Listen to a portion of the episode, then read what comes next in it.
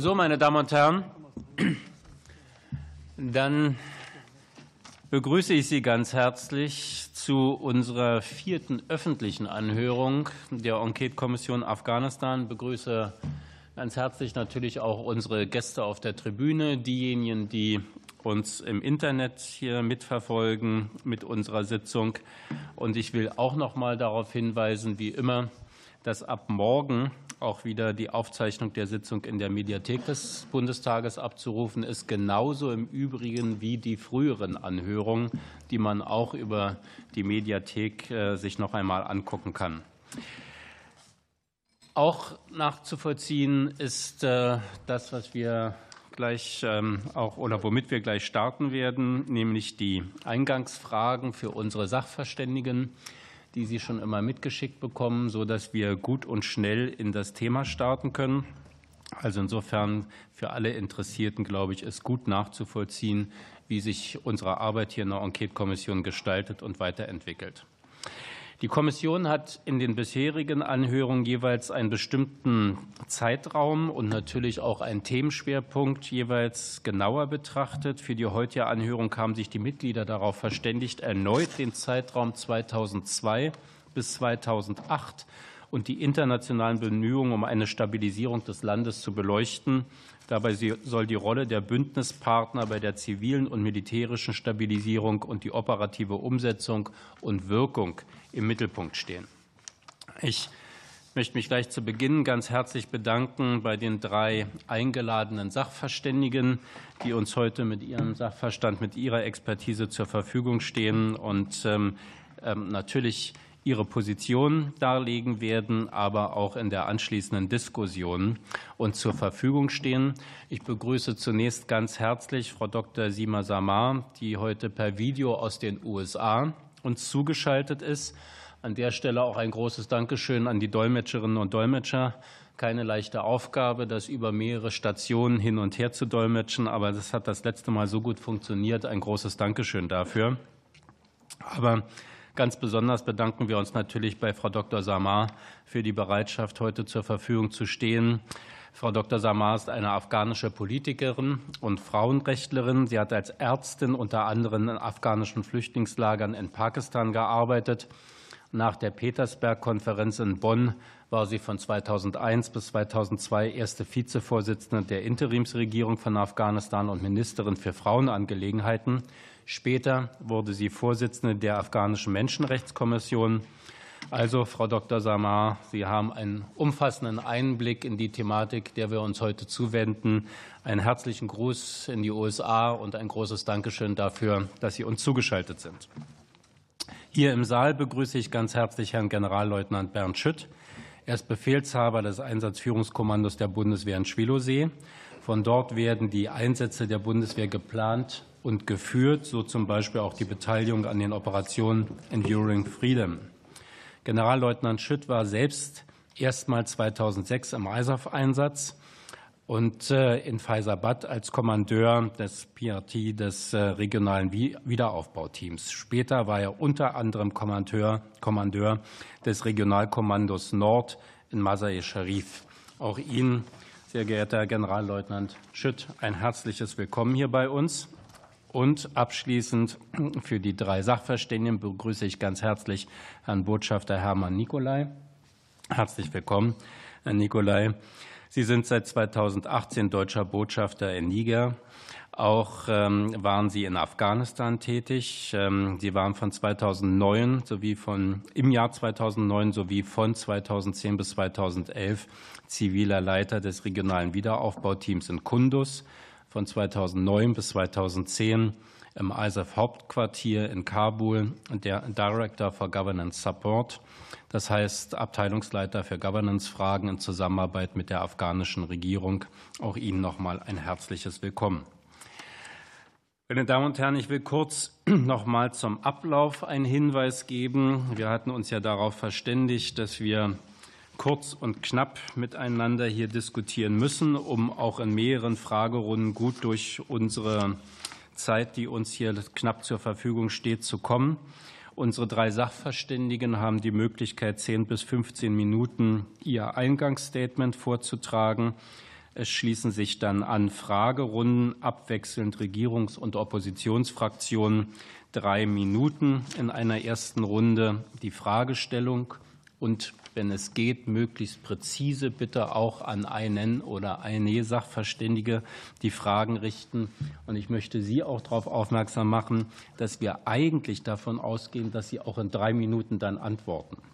Wir wissen, es ist sportlich.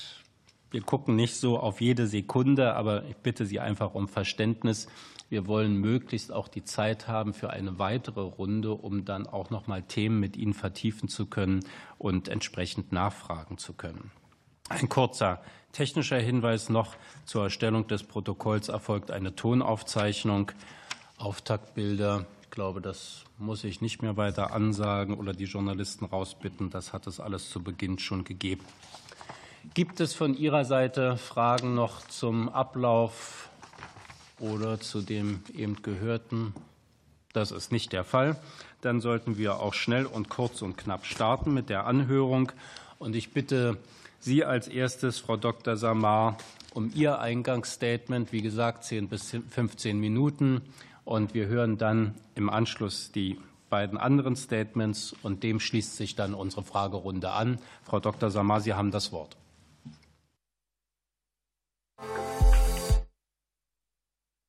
Uh, good afternoon to everyone, and thank you very much for uh, for including me in this process. Uh, for the first question, which was the government of Karzai, as you mentioned, that I was part of the government, but only for six months. Um, so it was uh, when we went to Kabul. Als wir nach Kabul uh, kamen, nach 23 Jahren Krieg in Afghanistan und der ganzen Zerstörung, die damit einherging, und verschiedenen Regimen, die vor uns da waren, war es praktisch so, dass es keinerlei Recht, Staatlichkeit und Institution gab, die überhaupt funktioniert hat. Das war eines der Probleme. Der zweite Aspekt ist, die staatlichen Institutionen wurden übernommen von denjenigen, die zuerst nach Kabul kamen. Das waren also nicht diejenigen, die äh, qualifiziert waren, notwendigerweise dafür, sondern es waren die bewaffneten Gruppen, die äh, Anfang Dezember oder im späten November dann nach Kabul kamen, sie haben bereits Positionen belegt. Nur auf der ministeriellen Ebene äh, wurde der Minister benannt, aber der gesamte Stab im jeweiligen Ministerium war bereits selbst ernannt. Uh, Und uh, es gab die äh, Gruppen, die bereits äh, bewaffnet waren im Land, die als Polizei und Armee im Land uh, auftraten. Es war also nicht die nationale Armee, Armee oder die national ausgebildete Polizei. Und rein physisch betrachtet gab es überhaupt keine Struktur. Natürlich gab es ein paar ältere Gebäude und einige zerstörte Tische und Stühle, zerstörtes Mobiliar, aber es gab praktisch überhaupt nichts. Und äh,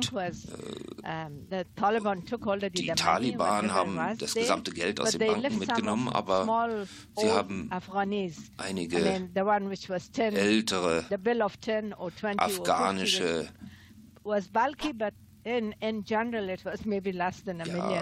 ja, Geldscheine zurückgelassen. Also der Zehner Afghani war vorhanden, aber ansonsten nicht viel.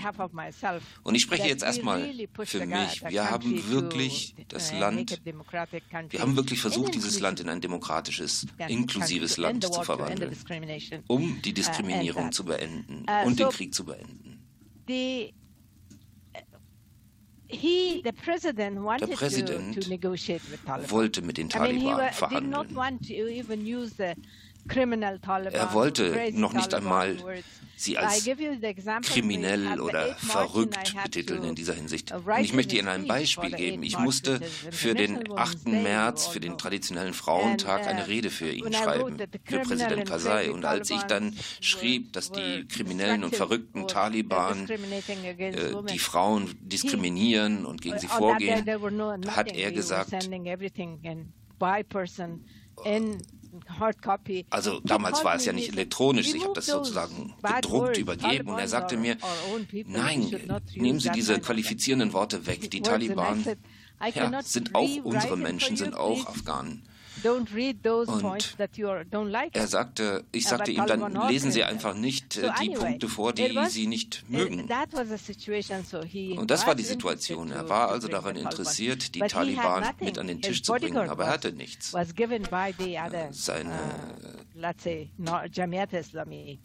seine Bodyguards waren von der Jamiat al-Islami.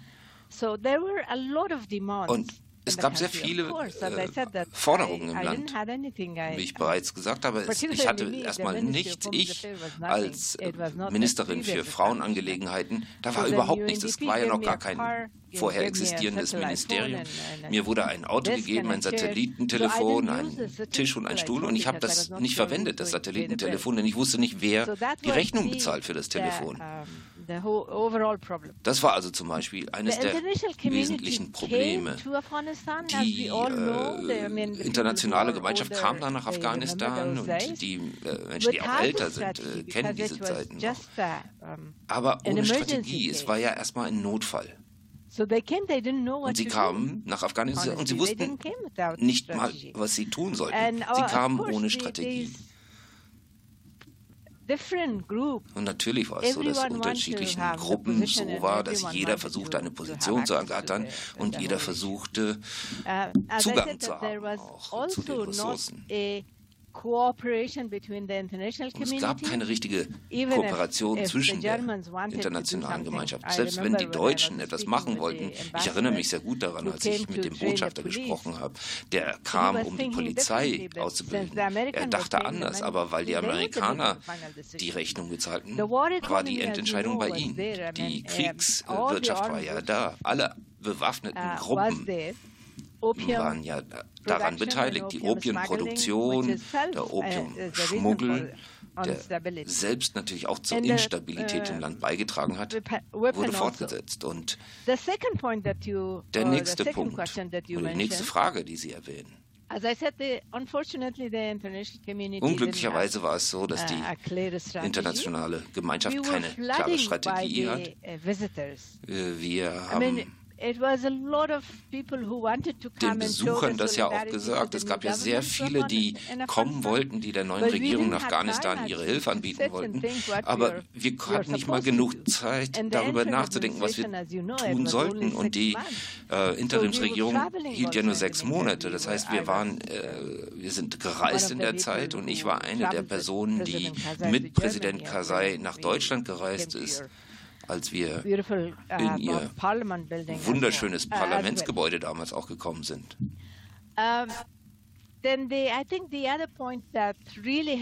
Der andere Punkt, der eine starke uh, Auswirkung auch hatte, war die amerikanische Invasion im Irak. Die Amerikaner sind 2003 in den Irak einmarschiert, noch bevor Afghanistan wirklich stabilisiert war. Präsident Bush nach sechs Monaten sagte, okay, Afghanistan ist eine Erfolgsgeschichte. Und der Krieg ist gewonnen in Afghanistan. Und sie haben nicht wirklich aufmerksam verfolgt, was in Afghanistan passiert ist. Ich persönlich hatte ein Gespräch mit Condoleezza Rice, als sie die nationale Sicherheitsberaterin für Präsident Bush war. Und ich habe sie darum gebeten, geht nicht in den Irak, baut den Af Afghanistan als gutes Beispiel, als Land auf, auf als Resultat ihrer Intervention. Und danach könnt ihr in den Irak gehen, wenn ihr unbedingt müsst. Aber sie hat mich da nicht erhört. Es gab dann die Wahlen und die Rolle der Amerikaner, die Rolle von Salman Khalilzad war nicht sehr, sehr konstruktiv, muss ich ehrlich gesagt sagen, denn er hatte seine eigene Meinung auch und äh, das war auch ein bisschen verbunden mit der, den Interessen der Republikanischen Partei der USA in Afghanistan. Die ähm, Emergency Lawyer Jirga nach sechs Monaten fand statt und dann äh, wurde, äh, wurden die Wahlen organisiert, aber die Dschihadi ähm, Führer wurden nicht gewählt und ich erinnere mich an Khalilzad, äh, Brahimi und andere, die also sozusagen außerhalb der, der Regulierung dann einfach reingebracht. Deswegen fand der Bruch sozusagen mit den selbstgewählten Regeln schon anfangs statt. Und dann gab es auch Probleme mit den Wahlen, weil die Menschen keine Ausweise hatten wurden Wahlkarten ausgestellt. Und das Erste, und da möchte ich ganz klar sein, die Pashtun und einige der Tadschiken kamen hin und sagten, dass sie nicht wollten, dass die weiblichen Mitglieder ihrer Familie fotografiert werden. Und so wurden also die Wahlkarten nur mit Namen ausgegeben und das war natürlich dann ein Problem, weil die Leute kamen dann mit Listen mit 20, 30 äh, Frauennamen und dann wurden die Karten ausgestellt. Und das war schon der Anfang dieser sogenannten Geister. Stimmen, die dann abgegeben wurden. Und die Person, die zuständig war für, äh, also der Exekutivdirektor, der ging dann in die Pashtun-Region und sagte den Menschen dort, sie sollten die Wahlkarten nehmen, denn sie werden dann sonst weniger Stimmen haben. Und die Kinder, die 12 und 13 Alten waren, erhielten auch eine Wahlkarte. Ihnen wurde ein Turban aufgesetzt und ich sagte dann, wir lehren unseren Kindern hiermit, dass Demokratie Betrug ist. Und das war wirklich problematisch. Der Grund, warum ich das sage, der Mangel an Strategie und es war ständig immer nur reaktiv auf die Gegebenheiten des Tages, die Probleme, die alltäglich auftauchten. Und der andere Punkt, der für mich auch sehr enttäuschend war, war, dass in Bereichen, wo es keine terroristischen Aktivitäten gab und keine Opiumproduktion stattfand, da hat die internationale Gemeinschaft sich einfach abgewendet. Da wurde überhaupt gar nicht dafür gesorgt, dass diese Bereiche aufgebaut und gestärkt wurden. Und ich sagte und wir sagten, dass man sich genau auf diese Bereiche in diese Regionen konzentrieren sollte. Dort in den Provinzen eine Entwicklung in Gang setzen, denn das könnte dann auch die benachbarten Regionen, die zum Beispiel halt eben auch an terroristischen Aktivitäten beteiligt sind, das könnte die dazu anhalten, die Terroristen zu stoppen. Aber das haben sie nicht gemacht. Wenn Sie zum Beispiel sehen, wie viel Geld ausgegeben wurde in Bamian als Provinz, und wenn Sie das vergleichen mit Uruzgan, dann wird das sehr deutlich. Also der Mangel an Kooperation zwischen der internationalen Gemeinschaft, habe ich ja bereits erwähnt. Und der andere Punkt ist, dass das Hauptprojekt, das Projekt, wo das, das das meiste Geld erhalten hat, da ging es hauptsächlich an die Warlords und ihre ganzen Familienangehörigen. Da ging es, da gab es Beispiele, wie zum Beispiel den Straßenbau. Und da habe ich auch gefragt, warum wird dieses Geld äh, den ganzen, diesen Menschen gegeben. Fahim zum Beispiel, der war damals der Verteidigungsminister und er sagte, äh, es sei sehr schwierig eben äh, mit diesem Geld umzugehen und ohne damit politisch zu agieren. Also wenn Geld da ist, dann ist es auch immer politisch. Und ich habe also mit den Leuten äh, ja, Debatten geführt, die äh, also arbeitsintensive Arbeiten an junge Menschen nicht gegeben haben. Ich habe gesagt, zum Beispiel beim Arbeitsbau, nehmen Sie keinen maschinellen Arbeitsbau. Beschäftigen Sie die jungen Menschen. Wir müssen es haben, dass die, die jungen Menschen, dass diese arbeiten und ein Einkommen erzielen. Denn das war natürlich nicht der Fall. Diejenigen, die äh, also die Maschinen hatten, die erhielten dann die äh, Verträge und das waren natürlich die Warlords und die Opiumschmuggler und so weiter.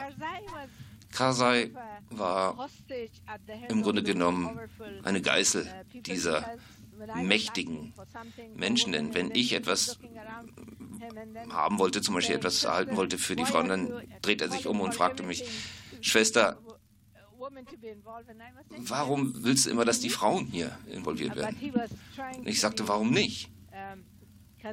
Aber er versuchte konservativ genug zu sein, um keine Probleme mit seinen Freunden zu haben.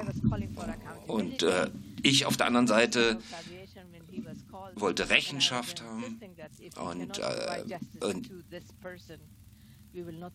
ich habe dann zum Beispiel auch den Minister angesprochen, dass wenn wir diesen Personen nicht Gerechtigkeit zukommen können, lassen kommen, dann wird das äh, nicht funktionieren in Afghanistan und deswegen war man auch sehr gegen mich und hat versucht, mich äh, ja auch meines Amtes zu entledigen, sogar mich umzubringen. Die Abhängigkeit der Regierung und die Abhängigkeit von Karzai, den Außenseitern, den Ausländern gegenüber war sehr groß. Und leider hatte er auch sehr viele Berater aus unterschiedlichen Ländern plus lokale Berater, dann vor allen Dingen die Pashtunen. Die haben darauf bestanden, dass er sich ihrer Belange besonders annimmt.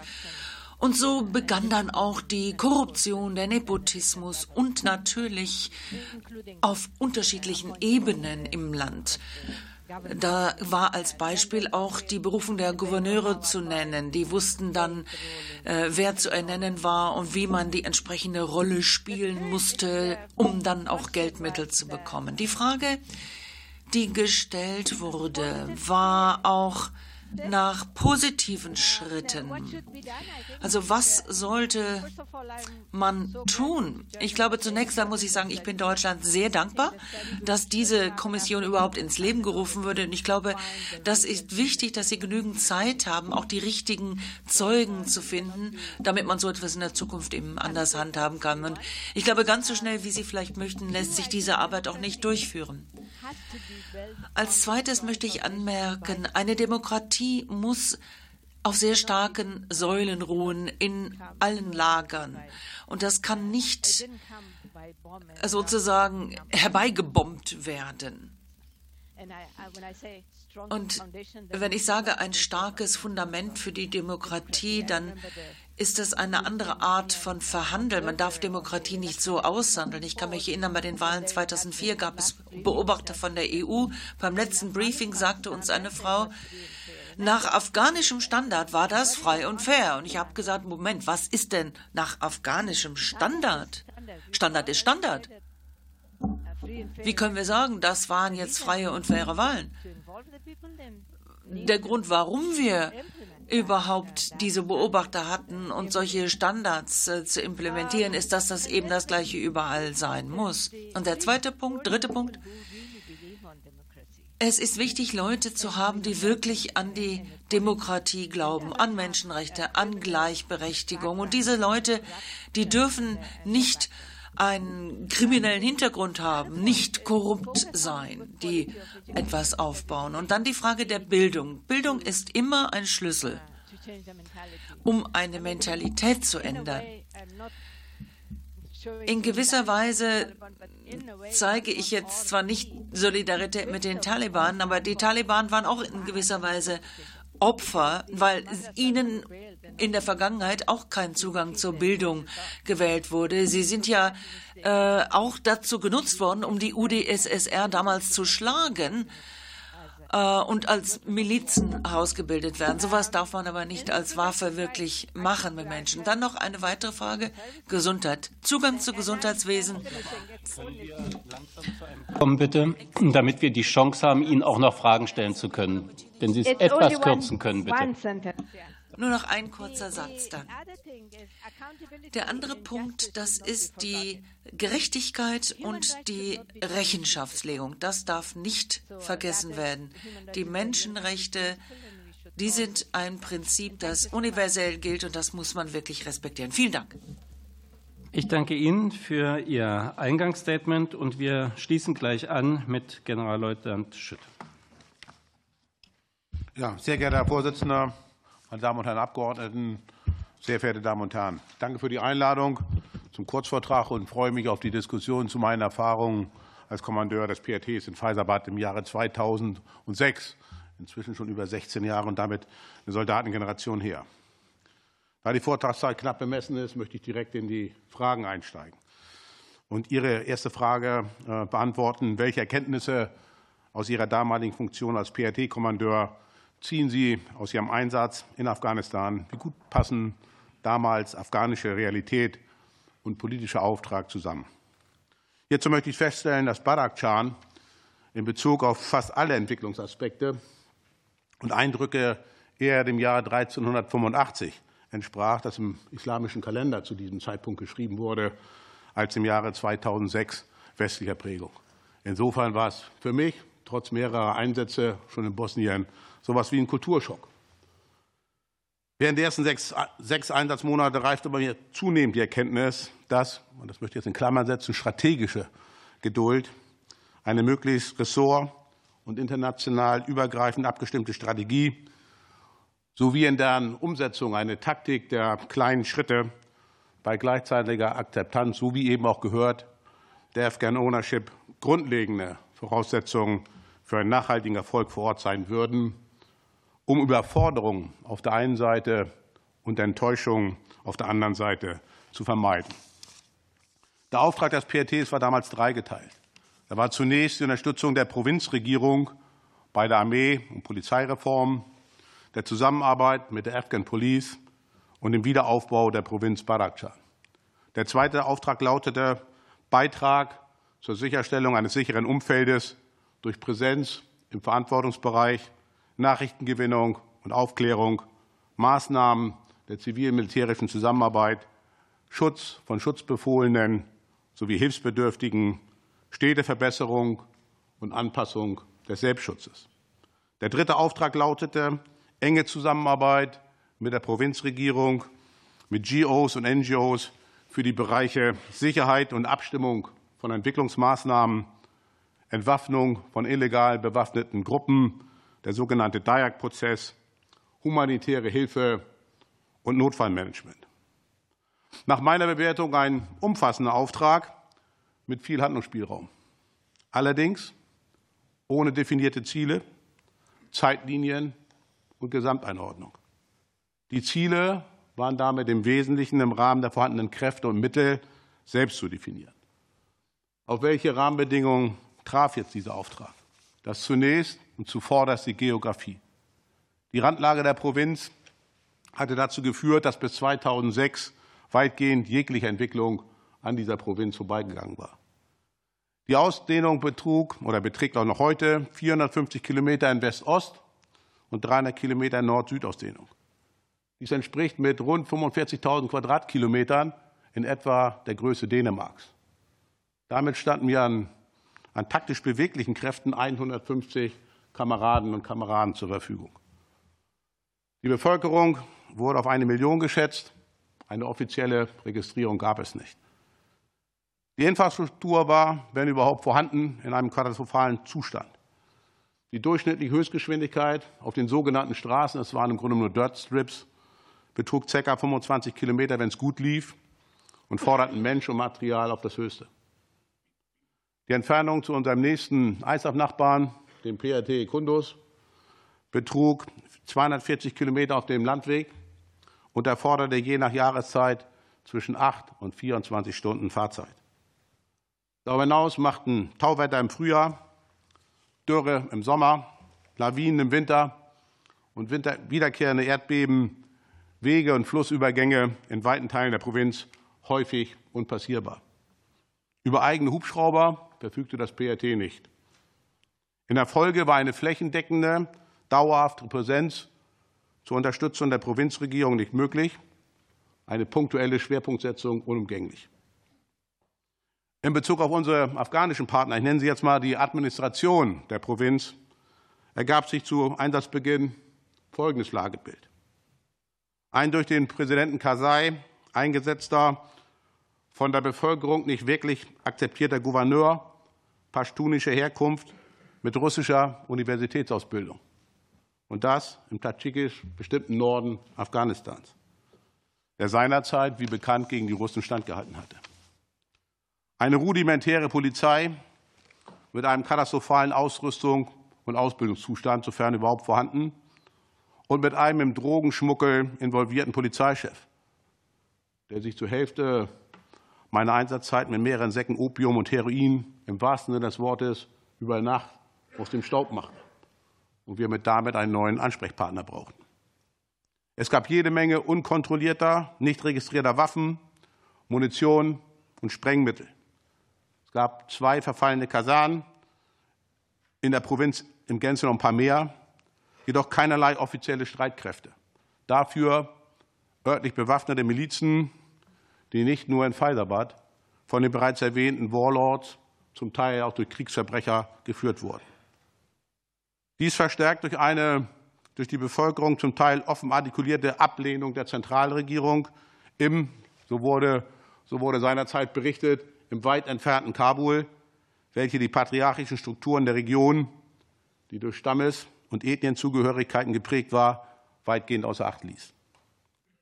Eigene Kräfte reichten angesichts der Größe des Raumes, den geografischen Herausforderungen und den Rahmenbedingungen des Einsatzes bei Weib nicht aus, Sicherheit in der Provinz herzustellen und das Gewaltmonopol des Staates durchzusetzen. Die politisch gewünschte Förderung von Zentralstaatlichkeit war stark dadurch behindert, dass dieser Ansatz von der Bevölkerung nicht wirklich mitgetragen wurde, weil unter anderem regionale Besonderheiten wie ethnische Zusammensetzung, Geschichte, Geografie und wie eben auch schon erwähnt, Entwicklungsstand nicht beachtet wurden. Vor diesem Hintergrund widme ich nun der zweiten gestellten Frage mit ihren vier Unterfragen. Waren Kräfte, Fähigkeiten, Ressourcen zur Durchsetzung des PRT-Auftrages damals ausgewogen? Welche Wirkungen wurden erzielt? Wie hat sich die Sicherheitslage damals im Norden entwickelt? Und welche Rolle spielten die PRTs? Hierzu möchte ich zunächst einen Blick auf die Zusammensetzung des PRTs werfen. Die Führung erfolgte durch eine Doppelspitze. Bei mir damals war es der Pilz. Der militärische Anteil wurde durch einen deutschen Oberst, meine Person, der zivile Anteil des PRTs durch einen Vertreter des Auswärtigen Amtes geführt. Diesen waren Anteile des BMI und BMZ, des kroatischen Außenministeriums und kroatischen Innenministeriums sowie der Hilfsorganisation USAID, ich möchte sagen, lose zugeordnet. Eine Weisungsbefugnis gab es nicht. Die Vertretung nach außen erfolgte in der Regel durch mich als militärischen Kommandeur. Der Stab war multinational gegliedert. Das PRT hatte zu meiner Einsatzzeit eine personelle Stärke zwischen 360 und 400 äh, Personen. Der zivile Anteil setzte sich aus zwölf Personen zusammen. Insgesamt betrug das Verhältnis von militärischen Unterstützungskräften, also wichtige Funktionen wie Sanität, Instandsetzung, Umschlag, Feldlagerbetrieb etc., zu militärischen Einsatzkräften 1,5 zu 1 und war damit annähernd ausgeglichen. Das Verhältnis zivil zu militärischem Personal hingegen betrug 1 zu 30. Dem militärischen Anteil fiel im Wesentlichen der Schutz und die Unterstützungskomponente zu, die für die zivile Arbeit, ich möchte sagen, zum Teil, aber darüber hören wir bestimmt noch, zum Teil unabdingbar war. Welche Wirkung haben wir nun mit diesem zivil-militärischen Team in sechs Monaten erzielen können? Die drei erwähnten Aufgabenfelder waren eng miteinander verwoben, wobei nach meinen Erfahrungen eine halbwegs stabile Sicherheitslage entscheidende Voraussetzung für eine funktionierende zivil-militärische Zusammenarbeit und damit auch für die Entwicklung in der Region war und sicherlich auch heute noch in anderen Regionen der Erde ist. Als Grundsatz galt für uns schon damals Afghan Ownership zur Stärkung der afghanischen Selbstverantwortung sowie eine möglichst langfristige Ausrichtung der Maßnahmen. In diesem Rahmen erfolgte unter anderem die Ausbildung der afghanischen Polizei, sowohl bei also afghanischer nationaler Polizei als auch Border Police in Faisabad durch Vertreter des BMI und unsere Feldjägerkräfte, einschließlich der Einrichtung einer Polizeistation. Es erfolgte die Etablierung eines Afghan Provincial Security Cooperation Centers gemeinsam mit den Mitarbeitern des BMI und finanziert aus meinem Handgeld um in Krisenlagen und Notfällen schnell reagieren zu können. Auf Vorschlag der Mitarbeiter des BMZ konnten wir einen Provincial Development Plan gemeinsam mit der Provinzregierung auf den Weg bringen. In diesem Rahmen gelang es uns unter anderem mit vereinten Kräften, den Bau und die Eröffnung der Girls School Number One in der Provinz zu verwirklichen. Darüber hinaus haben wir Katastrophenhilfe im Rahmen von Lawinenunglücken, Erdrutschen und Erdbeben geleistet, indem wir Menschen befreit und entlegene Regionen mit Hilfsgütern versorgt haben. Die medizinische Bevölkerung oder Versorgung der Bevölkerung wurde mit eigenen Sanitätskräften im Rahmen freier Kapazitäten unterstützt. Vorrangig ging es hier um Frauen, Kinder und Sicherheitskräfte.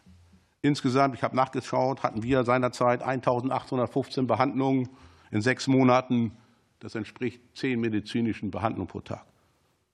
Durch eigene CIMIC-Maßnahmen, also Civil Military Cooperation, zivil-militärische Zusammenarbeit, die auch dem Eigenschutz dienen sollte, haben wir eine Grundschule instand gesetzt und erweitert. Dies, Herr Wüstner, übrigens auf Spendengelder des Deutschen Bundeswehrverbandes.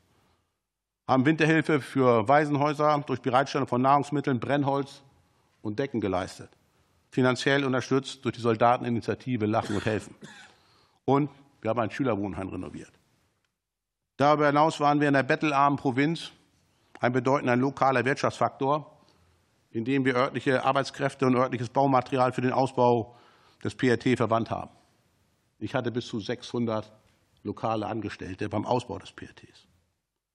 Insgesamt aus meiner Sicht eine Bilanz, die in ihrer Wirkung regional begrenzt, aber angesichts der Rahmenbedingungen einschließlich der zur Verfügung stehenden Zeit aus meiner Sicht akzeptabel war. Hierzu ist festzustellen, dass die Truppe, zivil wie militärisch, den Auftrag, ich möchte sagen, gelebt haben. Das war ein besonderes Erlebnis, dort dienen zu dürfen. Und dies trotz eigener Gefährdung. Bezüglich der Sicherheits- und Bedrohungslage ist festzustellen, dass diese sich in den einzelnen Distrikten deutlich unterschied. Sie reichte von hochgefährdeten Faisabad, begründet durch den Machtkampf des Gouverneurs mit dem illegalen Machthaber vor Ort, über Medium, hervorgerufen in erster Linie durch organisierte Kriminalität, bis hin zu niedrig oder auch unbekannt in den weiter abgelegenen Regionen. Insgesamt erfolgten zwischen April 2005 und Juli 2006 gegen das PRT oder Kräfte des PRTs 24 Angriffe, davon zehn während meiner Zeit als Kommandeur. In sechs Fällen waren Verwundungen, Gott sei Dank, keine Gefallenen zu beklagen. Eigene Mittel, uns gegen Raketen oder Mörderbeschuss zu wehren, hatten wir damals ebenso wenig wie Drohnen, die eine abstandsfähige Überwachung ermöglicht hätten. So waren wir über die Koalitionsflieger dankbar, die sich im sogenannten Orbit befanden und die bei Bedarf abgerufen werden konnten und dann auch in der Regel kamen. Dies führt mich zur dritten Frage. Welche Hindernisse und Schwierigkeiten ergaben sich bezüglich Lagebild, Kommunikation und Abstimmung sowie Kooperation zwischen den Ressorts sowie mit anderen lokalen und internationalen Akteuren, speziell den Vereinigten Staaten von Amerika. In diesem Zusammenhang sind erneut zunächst die geografischen Herausforderungen zu nennen. In einer Provinz, in der Straßen de facto nicht vorhanden sind, ist auf der Karte eine vergleichsweise geringe Entfernung von nur 40 Kilometern bereits eine Tagesreise. Bei einer Verfügbarkeit von rund 150 Einsatzkräften bei, wie erwähnt, 45.000 Quadratkilometern war es daher, wie, wie eben schon erwähnt, notwendig, die 28 Distrikte zu priorisieren. Die Entwicklung fand damit in erster Linie in den näher gelegenen Distrikten statt. Große Teile der Provinz wurden nicht erfasst. Damit blieben alte Machtstrukturen und Rückzugsräume hier unverändert. Die Zusammenarbeit mit der Provinzregierung und den lokalen Autoritäten verlief aus meiner Sicht aufgeschlossen und zielorientiert. Die Verbindung zur Provinzregierung, örtlichen Sicherheitsorganen und IOs sowie NGOs erfolgte durch regelmäßige Teilnahme an stattfindenden Besprechungen.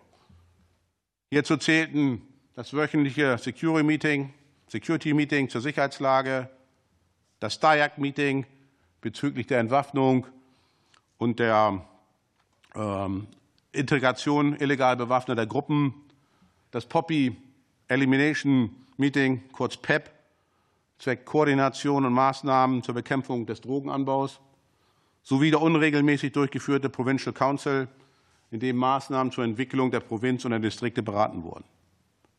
Neben den formalen Gesprächsformaten waren persönliche Beziehungen und direkte Kooperation, die das PRT durch die Räumlichkeiten ermögliche, insbesondere mit den großen Hilfsorganisationen, World Food Program und mit dem Vertreter USAID von besonderer Bedeutung.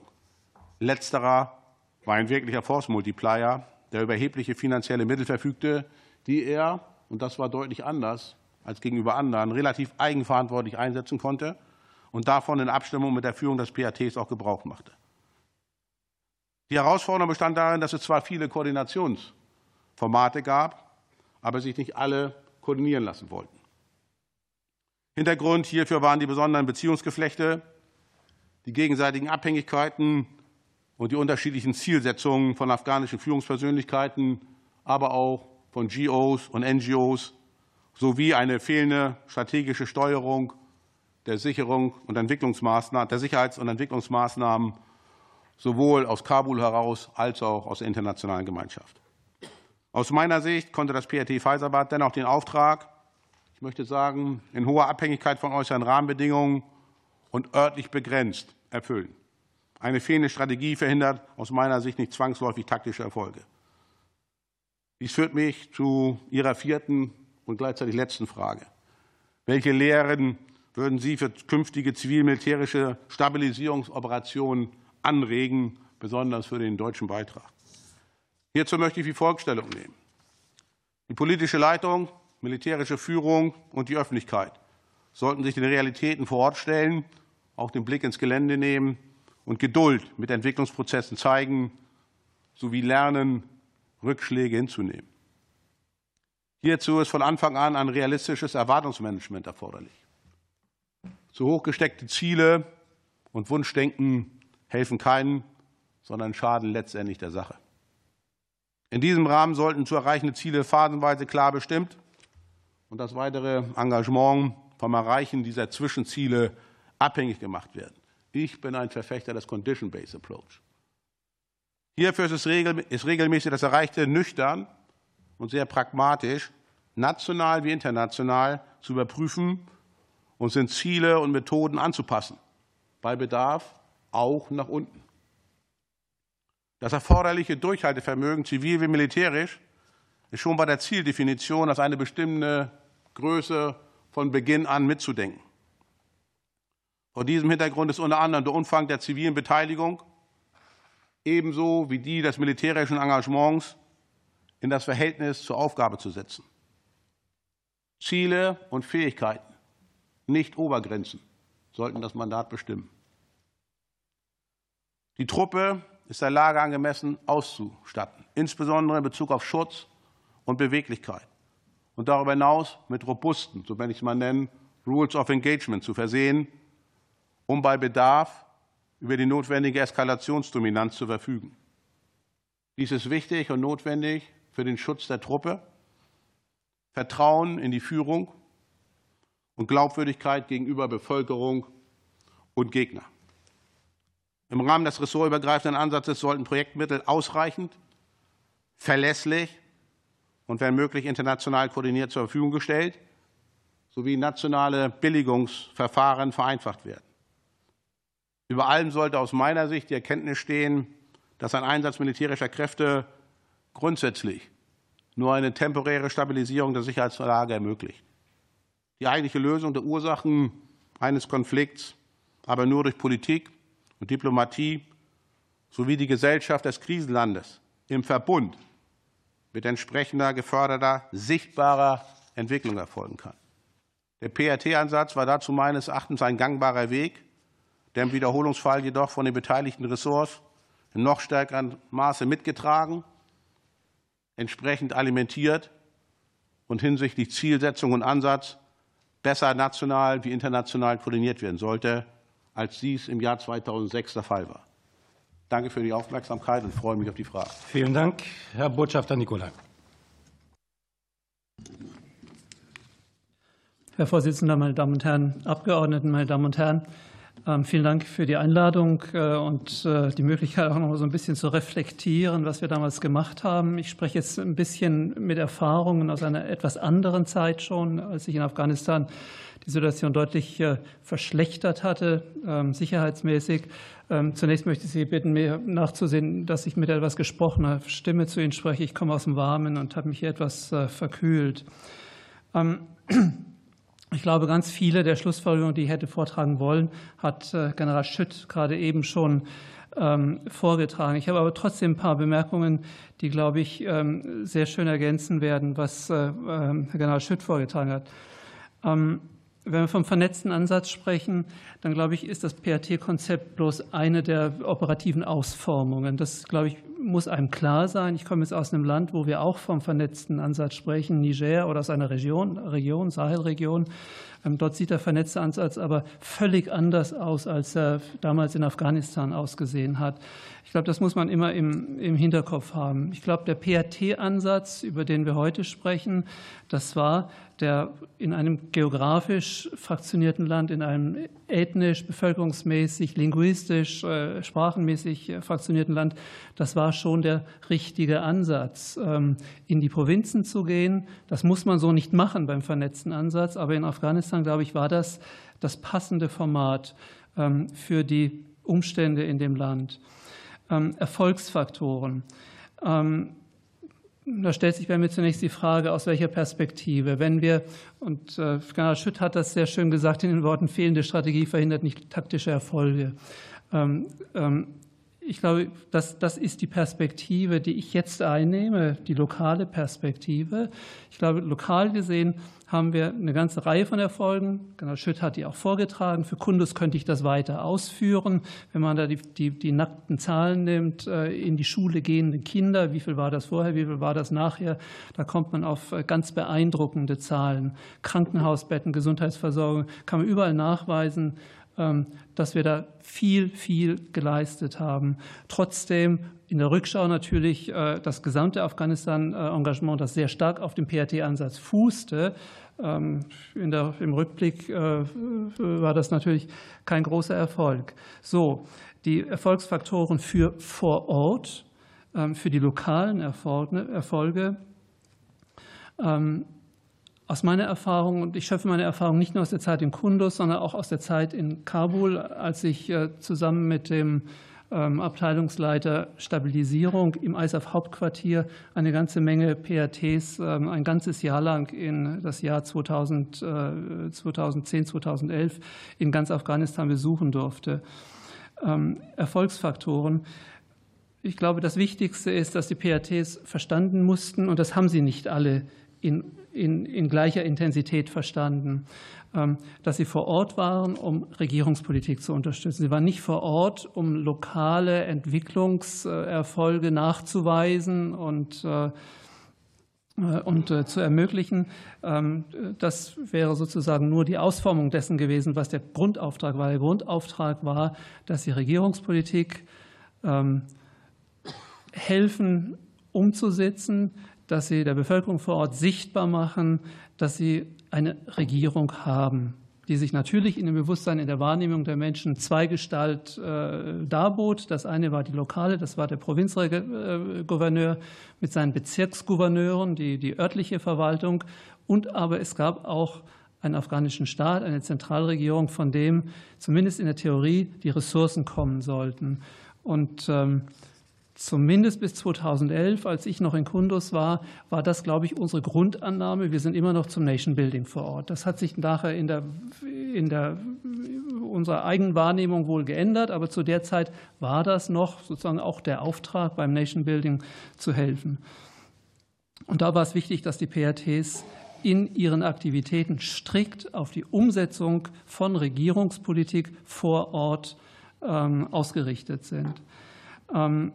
Das hieß, dass das PRT nicht unbedingt als selbstständiger Akteur wahrgenommen werden sollte, sondern immer nur in seiner unterstützenden Form für den Gouverneur, für die Bezirksgouverneure, ähm, aber nicht als eigener Akteur, an den sich Menschen äh, in ihrer Not, weil sie keine Schule haben, weil sie keine ausreichende Gesundheitsversorgung haben, wenden sollten und wenden könnten. Ähm, Ziel der PRTs musste sein, so diskret die Provinzverwaltung zu unterstützen, dass die Menschen zur Provinz, zum Gouverneur gegangen sind, zum Direktor ähm, äh, für Bildung, zum Direktor für Gesundheit gegangen sind und dort ihre Anliegen vorgebracht haben. Ähm, ich sage das deshalb, weil das den PRTs landesweit sehr unterschiedlich gelungen ist. Es gab Provinzen, wo die PRTs als ganz, ganz starke eigene Akteure wahrgenommen worden sind. Es gab aber auch Provinzen, und da zähle ich die, wo wir präsent waren. Pfizerbad, Kundus ähm, ähm, sehr stark dazu, ähm, wo das in der Bevölkerung gut angekommen war, dass man mit seinen äh, Kümmernissen nicht ans PRT geht, sondern dass man zur Provinzverwaltung geht. Fürs PRT selber war es wichtig, die enge Abstimmung untereinander und das einheitliche Auftreten gegenüber der Provinzverwaltung. Auch das ist sehr unterschiedlich gut gelungen in den verschiedenen Provinzen.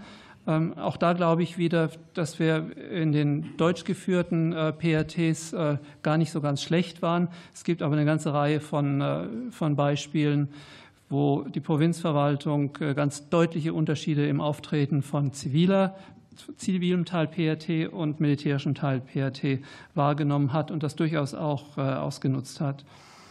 Ähm, die Vernetzung vor Ort mit den Vereinten Nationen und den Nichtregierungsorganisationen ganz wichtig.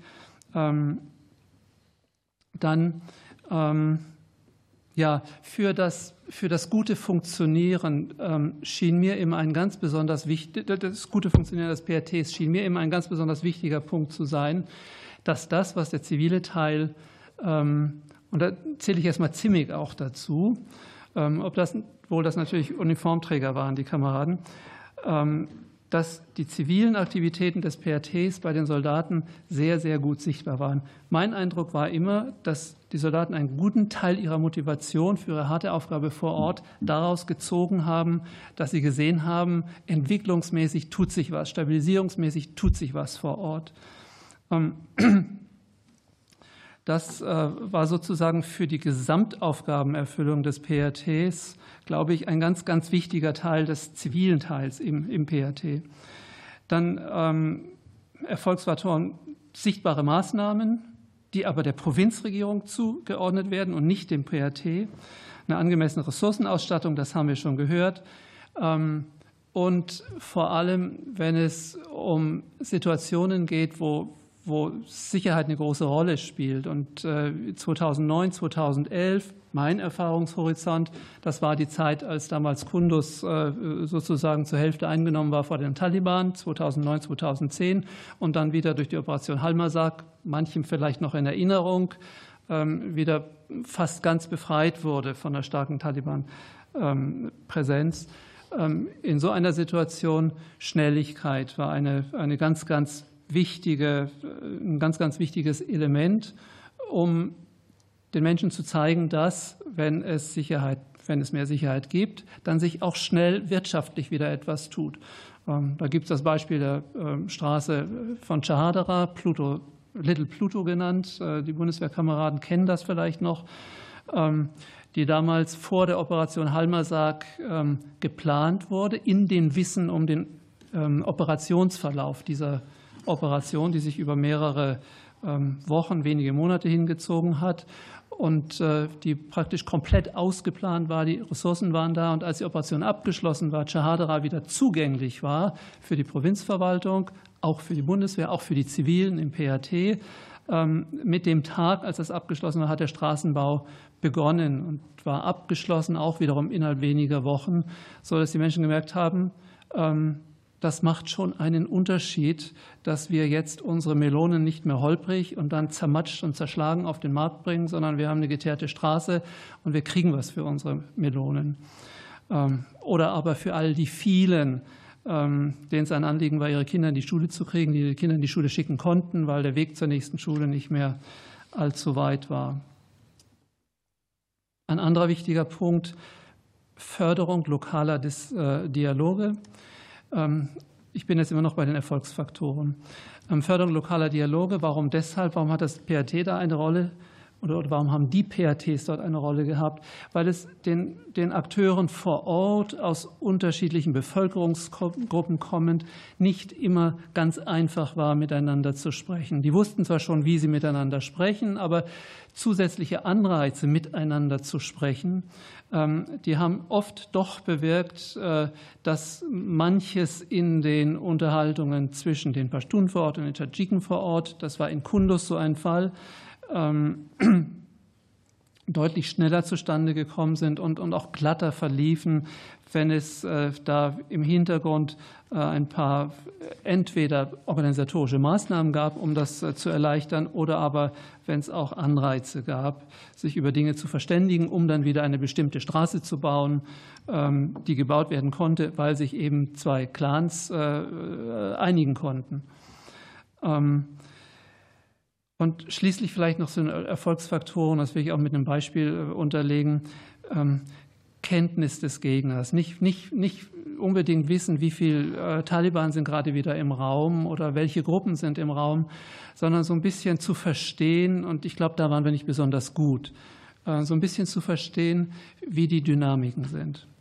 Was wir in Kundus erlebt haben, war, dass die, ich bin jetzt wieder 2009 bis 2011, dass die Taliban sehr, sehr gut gemerkt haben, wenn sich auf einmal Dynamiken ergaben. Wenn da ein Bezirksgouverneur war, der Bezirksgouverneur von Chahadara, der die Dinge in die Hand genommen hat, der aktiv war, der ein ehrlicher Mann war, dem die Leute vertraut haben, da wussten die ganz genau, der Mann wird gefährlich für uns, weil wenn der zur Wirkung kommt, ähm, dann haben wir doch den einen oder anderen, der uns nicht mehr so gut mit Informationen versorgt, den einen oder anderen Tipp kriegen wir dann nicht mehr und äh, der eine oder andere Vater wird seine Söhne im Zaum halten und denen nicht mehr erlauben, zu uns zu kommen. Und äh, das war etwas, was wir nicht gut verstanden haben. Äh, dieser Bezirksgouverneur von Jahadara, ähm, der für uns wirklich ein großes Licht war, Jahadara damals der schwierigste Distrikt in Kunduz, der wurde als das als sich das zeigte, das ist ein richtig guter Mann, der wurde innerhalb kurzer Zeit durch einen Selbstmordattentäter, ein kleines Mädchen, dem Gürtel um Bauch gebunden worden ist, das ihm Blumen brachte, bei der Einweihung von, einem, von einer Schule in die Luft gesprengt. Äh, das Gleiche mit dem, ähm, das war dann 2010, 2011, mit dem Polizeichef von, von Kundus, ein ganz, ganz fähiger Mann, ähm, der ähm, ganz wesentlich daran beteiligt war, dass, äh, dass die Taliban in der Zeit 2010, 2011 Operation Halmasak, eine weitere Operation, ähm, so schnell äh, wieder, wie man sagen, in ihre Schranken verwiesen worden sind. Aber auch da haben die, die Taliban gemerkt, äh, der ist uns richtig gefährlich und äh, haben ihn dann ähm, sehr schnell auch wieder über einen Selbstmordattentäter in die Luft gesprengt. Ähm, das sind so Dinge, das haben wir nicht richtig verstanden. Da haben wir die andere Seite nicht richtig verstanden. Da hätten wir im Gespräch mit den, ähm, mit den ähm, afghanischen Partnern vor Ort viel mehr auf die Sicherheit von solchen ganz, ganz wichtigen Stützen achten müssen. Gründe fürs Scheitern. Ähm, ja, also von Scheitern, wenn ich mit Kollegen und Kolleginnen, die PRTs gearbeitet haben, da spricht keiner für, äh, vom Scheitern. Da sagen alle, also im Grunde waren wir doch ganz erfolgreich mit dem, was wir vor Ort getan haben. Ähm, deshalb spreche ich lieber von, von Schwächen der, des PRT-Konzepts. Ähm, das eine ist, ähm, wenn es keine erkennbare Regierungspolitik gibt, die aus Kabul kommt, ähm, vom Gouverneur vermittelt wird, dann kann, glaube ich, ein PRT auch äh, nicht sehr erfolgreich sein. Dann ist es orientierungslos, ähm, dann tut man das eine und das andere, dann tut man das aber alles nicht mit dem Ziel, eine identifizierbare Zentralregierung zu legitimieren. Ähm, dann äh, mit Blick auf das Gesamtkonzept PRTs in ganz Afghanistan einfach die unterschiedlichen Ansätze und Ressourcenausstattungen der PRTs. Ich glaube, das war eine ganz, ganz große Schwäche des PRT-Konzepts. Ähm, die deutschen PRTs waren gut ausgestattet. Ich würde auch heute rückblickend sagen, wir haben, also zumindest auf ziviler Seite, wir haben nie mehr Ressourcen gebraucht als die, die wir hatten. Ähm, wir wären auch nicht genug gewesen, um mehr umzusetzen. Ähm, aber ich, ich habe äh, dann von ISAF aus PRTs erlebt, die, die kaum Ressourcen hatten, die, ähm, wenn die Regierung, und in meiner Zeit war der Bau von Schulen eine große Priorität landesweit für die Regierung. Aber ich habe genug PRTs erlebt, die einfach die, die Mittel hatten, vor Ort den Gouverneur dabei zu unterstützen, der natürlich nie äh, genug Mittel für die anspruchsvollen Pläne der Regierung äh, zur Umsetzung bekommen hat. Ähm, und auch die unterschiedlichen Ansätze der PRTs. Also ich glaube, in Kunduz, Pfizerbad äh, hatten wir gut verstanden im RC North, ähm, dass wir eine subsidiäre Rolle haben, im Hintergrund stehen und immer, immer die Regierung stützen, dabei das zu tun, was die Menschen von der Regierung erwarten.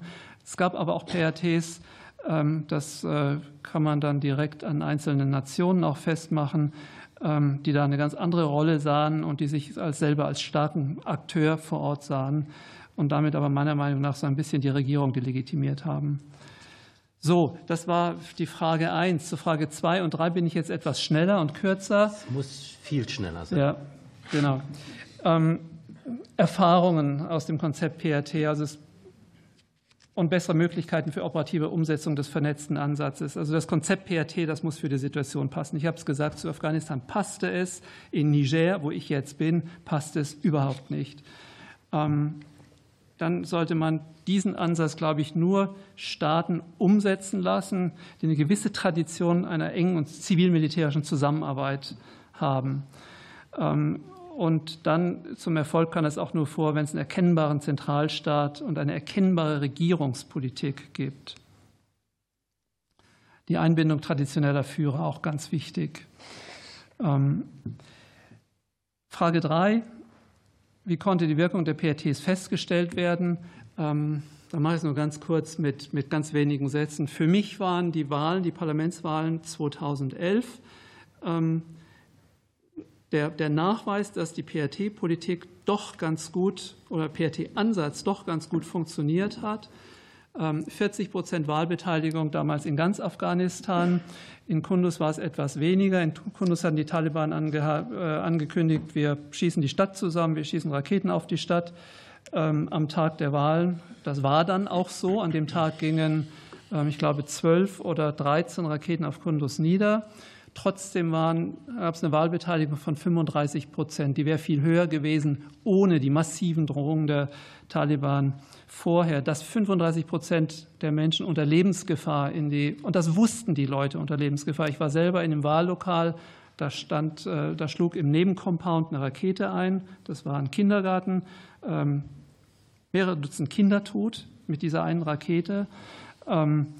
Und äh, die Menschen wussten das. Trotzdem 35 Prozent der Menschen gehen zur Wahl. Ich glaube, das ist ein gewisser äh, Grad für, für einen gewissen Erfolg. Ich glaube, uns war es gelungen, damals als PRT ähm, die, Zentral die, die Provinzregierung so weit zu unterstützen, dass die Menschen sie wahrgenommen haben als etwas, einen Akteur, der ihnen Gutes tun kann mit einer Regierung, mit der Unterstützung einer Zentralregierung aus äh, Kabul.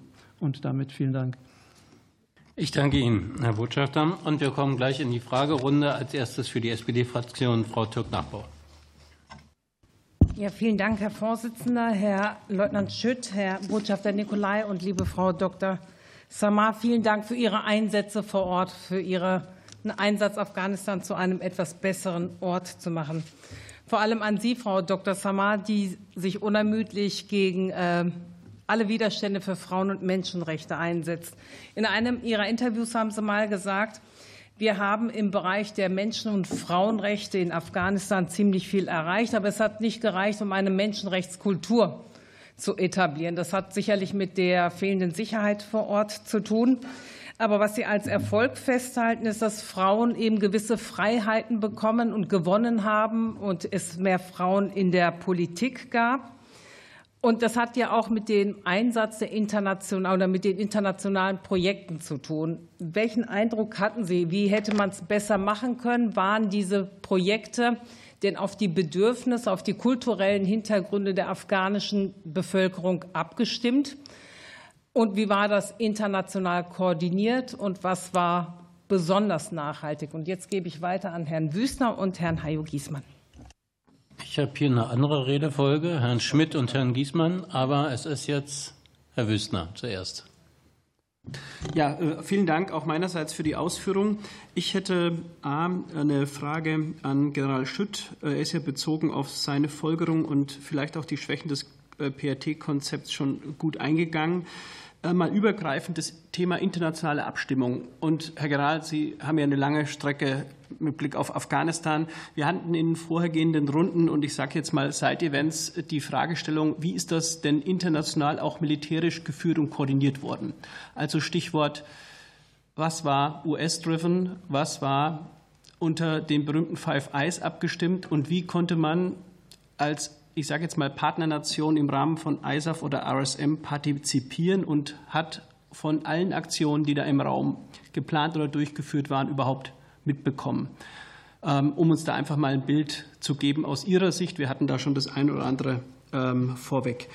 Die zweite Frage dann doch auch an den Herrn Botschafter. Ähm, Sie hatten gesagt, Sie würden nicht von einem Scheitern sprechen. Woran messen Sie das? Denn ich habe so manche Regierungserklärung noch im Ohr und auch jetzt manch Fortschritts-, später Zwischenbericht genannt, mit sehr hohen Zielen. ähm, die da definiert wurden. Woran messen Sie Scheitern oder Nicht-Scheitern, um, um zu dieser Aussage zu kommen? Nur für mich. Danke. Herr Giesmann jetzt. Ja, vielen Dank. Meine Frage geht an General äh, Schütt und auch an Botschafter Nikolai. General, Sie haben ja gesprochen von den zahlenmäßigen äh, Verhältnissen zwischen zivilen und militärischem Personal. Die Zahl 12 äh, hat mich schon ziemlich erschüttert, muss ich sagen. In diesem Kontext, Herr Botschafter Nikolai, haben Sie gesagt, zivile Kräfte waren eigentlich ausreichend vorhanden. Also ähm, mich interessiert, wie war eigentlich dann die Operationalisierung der Erfolgsfaktoren, von denen Sie gesprochen haben, zwischen dem militärischen Teil und dem zivilen Teil im PRT? Dann kommen wir zur Beantwortung. Ähm, ja, ich denke, Frau Samar, wollen Sie beginnen? Geht das? Bitte aber alle Sachverständigen wirklich sehr kurz und knapp zu antworten.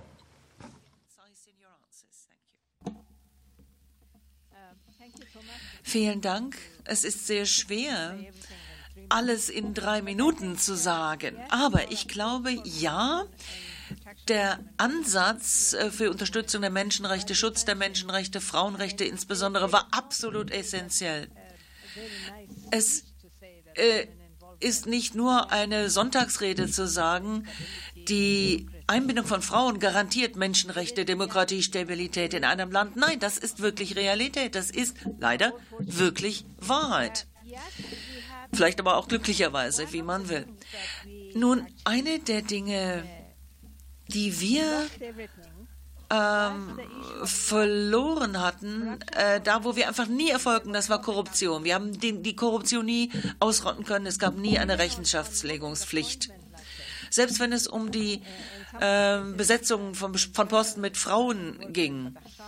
In Badachshan zum Beispiel, da gibt es dann vielleicht hier oder da mal äh, Informationen über Abgeordnete, Männer, Frauen, da wird dann geschaut, wie sieht das aus. Manchmal war es aber auch so, dass diejenigen, die ähm, ins Parlament kamen, Frauen, ähm, wir haben ja 25 Prozent gehabt. Das sind oft Frauen gewesen, die waren in einem Verwandtschaftsverhältnis zu Warlords oder einer ganzen Gruppe von ihnen. Das heißt, die waren nicht wirklich äh, unabhängig. Das waren jetzt äh, so, dass die wirklichen unabhängigen Frauen oft gar nicht die Möglichkeit hatten, bis zum Parlament zu kommen, auch die Geldmittel. Das war eines der Probleme. Das Ganze geht eigentlich zurück auf die Frage Bildungsniveau und wirtschaftliche Situation der Menschen.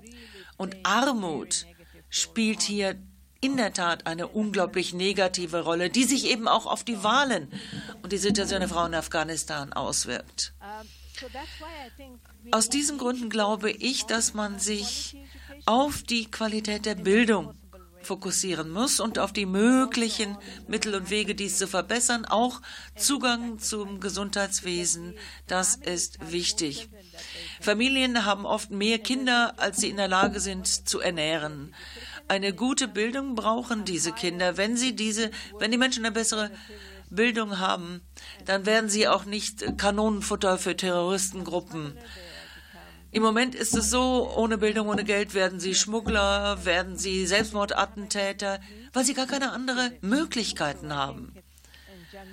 Also ich glaube, das ist ganz allgemein Zugang zu reproduktiver Gesundheit und Verhütung kontrazeptiver. Man muss ja das nicht groß ankündigen und bewerben, aber es muss so sein, dass das auch Dinge sind, die man den Menschen, gerade auch den Frauen, bekannt macht. Das ist auch etwas, das mit Empowerment zu tun hat. Vielen Dank. Vielen Dank. Herr Nikola, möchten Sie starten? Gern. Ähm, zunächst Herrn Wüstner, warum kein Scheitern? Ähm, also nochmal in der, in der Nachsicht, wenn man, wenn man oder in der, in der, in der Nahsicht, wenn man auf das PRT örtlich schaut, ähm, dann, dann glaube ich, kann man mehr Erfolge aufzählen. Und auch da will ich wieder differenzieren zwischen den unterschiedlichen PRTs. Es gab PRTs, die hatten überhaupt keine Ressourcen, die haben auch nicht viel bewirkt vor Ort. Wir hatten glücklicherweise viele Ressourcen.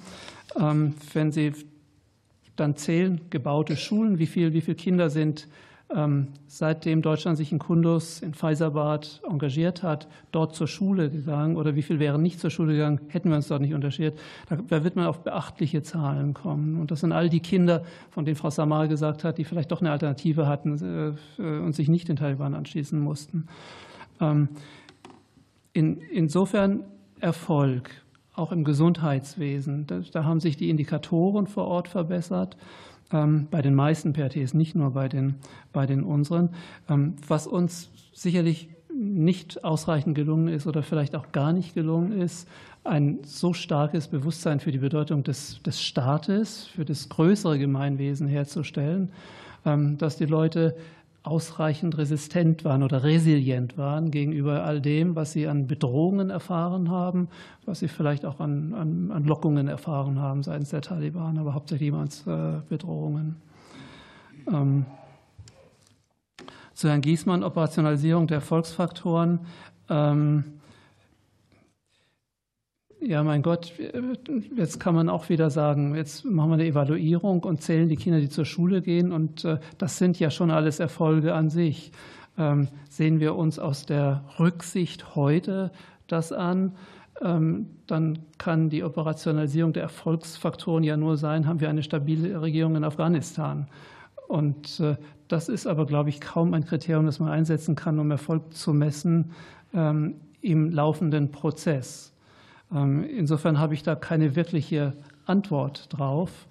Ähm, es gab resilientere Provinzen, äh, wo die Taliban einfach nicht so erfolgreich waren. Ähm, da auseinander zu dividieren, was hat damit zu tun gehabt mit der Arbeit der PATs und der Provinzregierung und was hat äh, sozusagen mit der Zusammensetzung der Bevölkerung, mit der Präsenz der Taliban, die vielleicht äh, sowieso schon sehr präsent waren, weil sie eben hauptsächlich aus äh, den Pashtunen kommt, zahlenmäßig vor Ort besonders waren. Äh, das ist, glaube ich, eine Arbeit, die man gar nicht leisten kann. Herr Schütt. Ja, ich mache das dann auch in der Reihenfolge der Fragen. Zunächst zum Kameraden Wüstner. Also internationale Kooperation, äh, die fand aus Kabul in der Anfangsphase nicht richtig statt. Wir waren zu dem Zeitpunkt in Kabul direkt unterstellt. Das war damals der, der DICOS Security, das war, oder OPS, OPS hieß er noch, OPS war, war ein Brite, war im Grunde genommen wöchentliche Telefonate, ab und zu zur, zur Dienstaufsicht und die, die üblichen Meldungen. Im Grunde genommen war Kabul weit entfernt. Das änderte und wir hatten einen Regional Coordinator, der war gerade umgezogen Richtung, äh, Richtung Kundus. Äh, das war eine lose Koordinierung. Ich war jetzt zweimal vorbeigekommen, ansonsten fand aber keine übergreifende Koordinierung statt. Das hat sich massiv verändert, als das Regionalkommando äh, eingeführt wurde, also 2006, damals der General Kneip und, und da fand praktisch mit dem, ja, fast mit, mit, mit Gründung, äh, wurde zusammengezogen und dann wurde auch harmonisiert, was die PRT sozusagen an, an Rolle etc. haben. Schutzmaßnahmen wurden gemacht, Standardisierungen wurden, wurden auf den Weg gebracht. Also in der Anfangsphase aus Kabul, weil zu weit entfernt, das war tatsächlich regional äh, mehr oder weniger alleine. Intern wurde abgestimmt, wie üblich in der Stabsarbeit. Wir hatten ja Tschechen und, und Dänen in erster Linie dabei, wie man das so halt so im Stab macht, war unproblematisch, war ein gutes Zusammenarbeiten. Äh, Rolle USA, die, die Vertreter, den ich hatte, war, war der Kamerad aus dem Bereich USID. Äh, ansonsten hatten die, die Amerikaner keine unmittelbaren Angehörigen im PRT. Die Operationen zu der Zeit im Wesentlichen bestehen, sage ich mal, aus, aus, aus Counterterrorism auf der einen Seite und Counternarcotics zu einem gewissen Grade auch. In der Regel haben wir nur erfahren, wenn es gewesen war. Ja, dann haben, haben die Patrouillen die Ergebnisse mitgebracht und das war dann manchmal nicht so schön. Äh, aber in, in dieser Phase fand die Kooperation nicht statt, sondern meistens im Nachgang.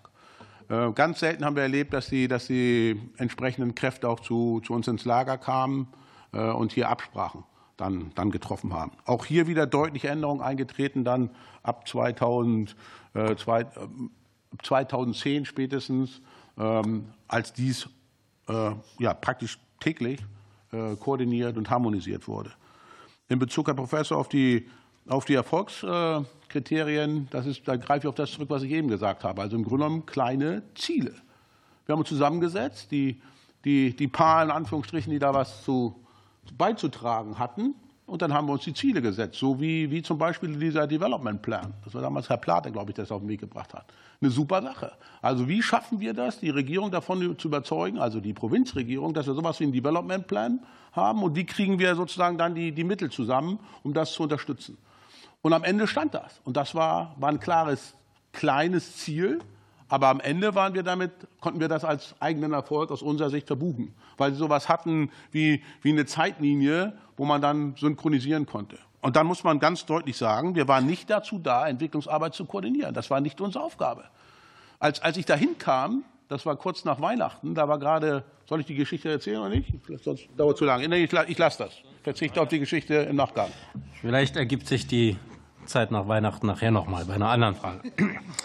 Für die CDU, Als alle weg waren und der Esel in die Luft gesprengt wurde. Nur mal Appetit. Ja? Für die CDU-CSU-Fraktion habe ich erst Frau Dr. Zeino und dann Herrn Vollmer.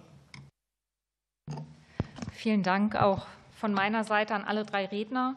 Ähm, meine Frage richtet sich an Dr. Sima Samar und ähm, auch an Herrn Botschafter Nikolai.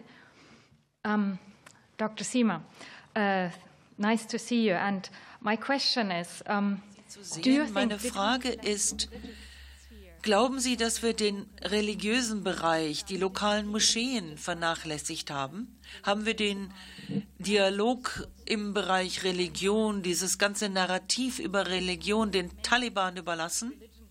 Sie hatten erwähnt, dass die Religion nicht als Mittel eingesetzt werden sollte. Dann aber auch die Frage an Botschafter Nikolai. Ähm, Ansätze, dass man an die lokalen religiösen Akteure herangetreten ist. Und ich meine jetzt explizit nicht ähm, Warlords oder Mujahideen-Parteien, sondern wirklich die lokalen Moscheeverbände.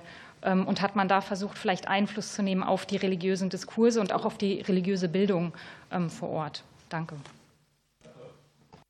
Ja, herzlichen Dank an alle drei. Ähm, meine Fragen gehen quer in die Runde.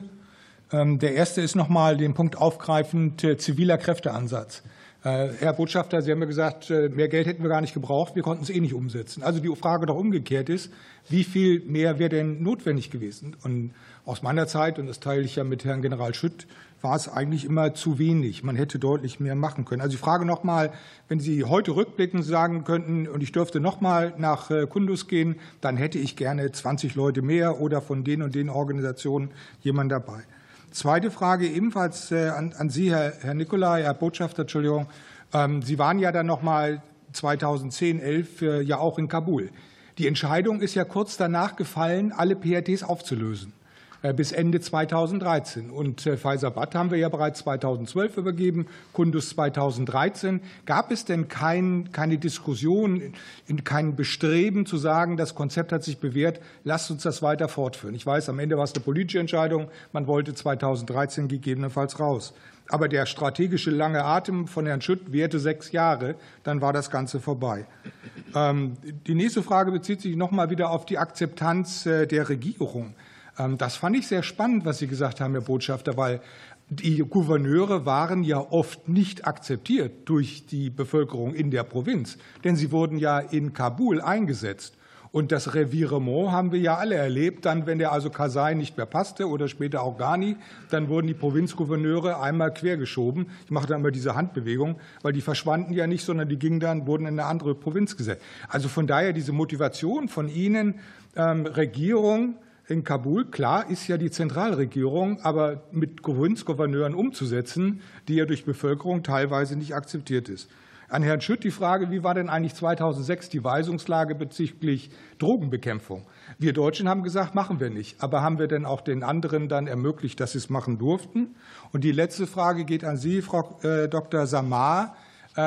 Wir haben ja eine, eine Zivilgesellschaft in Afghanistan erlebt, die fand ich beeindruckend. Ich war auch zwei Jahre da vor Ort und insbesondere die mutigen Frauen, die ja nach der Übernahme der Taliban 2021 auf die Straßen gegangen sind. Ich habe da wenig Männer gesehen, ehrlich gesagt. Also die Frage ist, wohin sind die diffundiert? Wo ist diese Zivilgesellschaft hin, die wir erlebt haben an den Universitäten, die wir erlebt haben in den Provinzparlamenten, ähm, die ja gelebt hat, äh, ihr Leben dort vor Ort?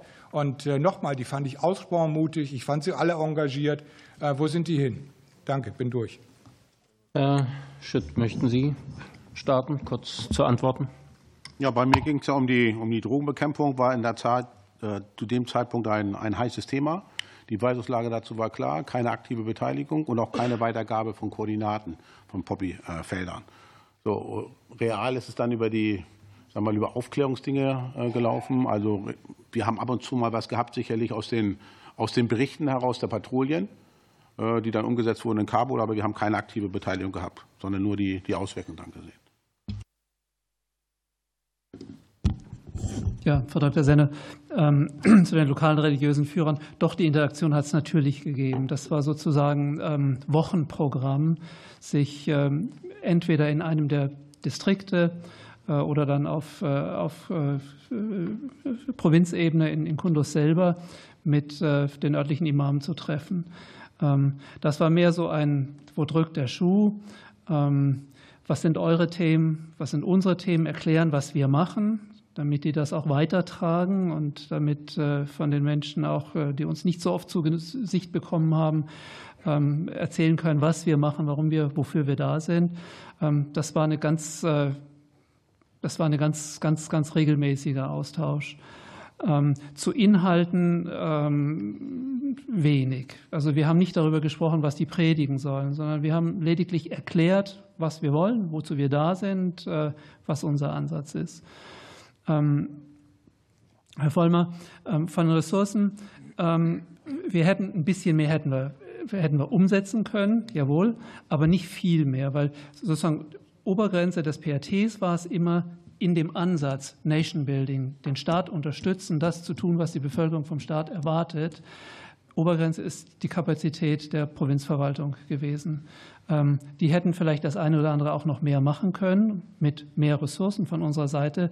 Ähm, dann waren sie aber gewiss nicht äh, so, zumindest Beispiel Kundus, gewiss nicht so stark, um eine Verfünffachung oder Verzehnfachung unserer Ressourcen vor Ort äh, umzusetzen. Ähm, die Auflösung der PRTs in ISAF hat es da eine heftige Diskussion gegeben und äh, ich glaube, das ist auch kein Geheimnis.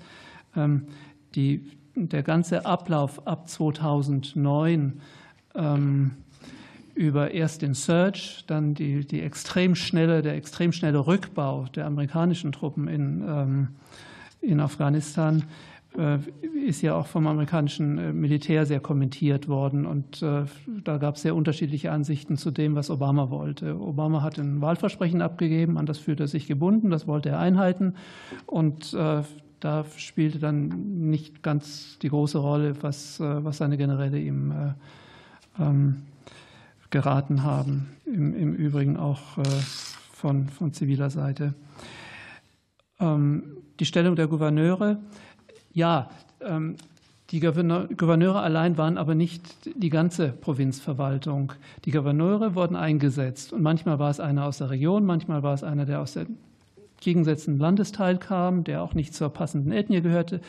Ähm, aber die Verwaltung selber, das waren viele, viele mehr Menschen. Das war der Director Education, das war der Director ähm, Health, ähm, das war der Director Water and Sanitation und, und, und. Und das waren in aller Regel Leute von vor Ort. Die wechselten nicht, wenn die Gouverneure wechselten.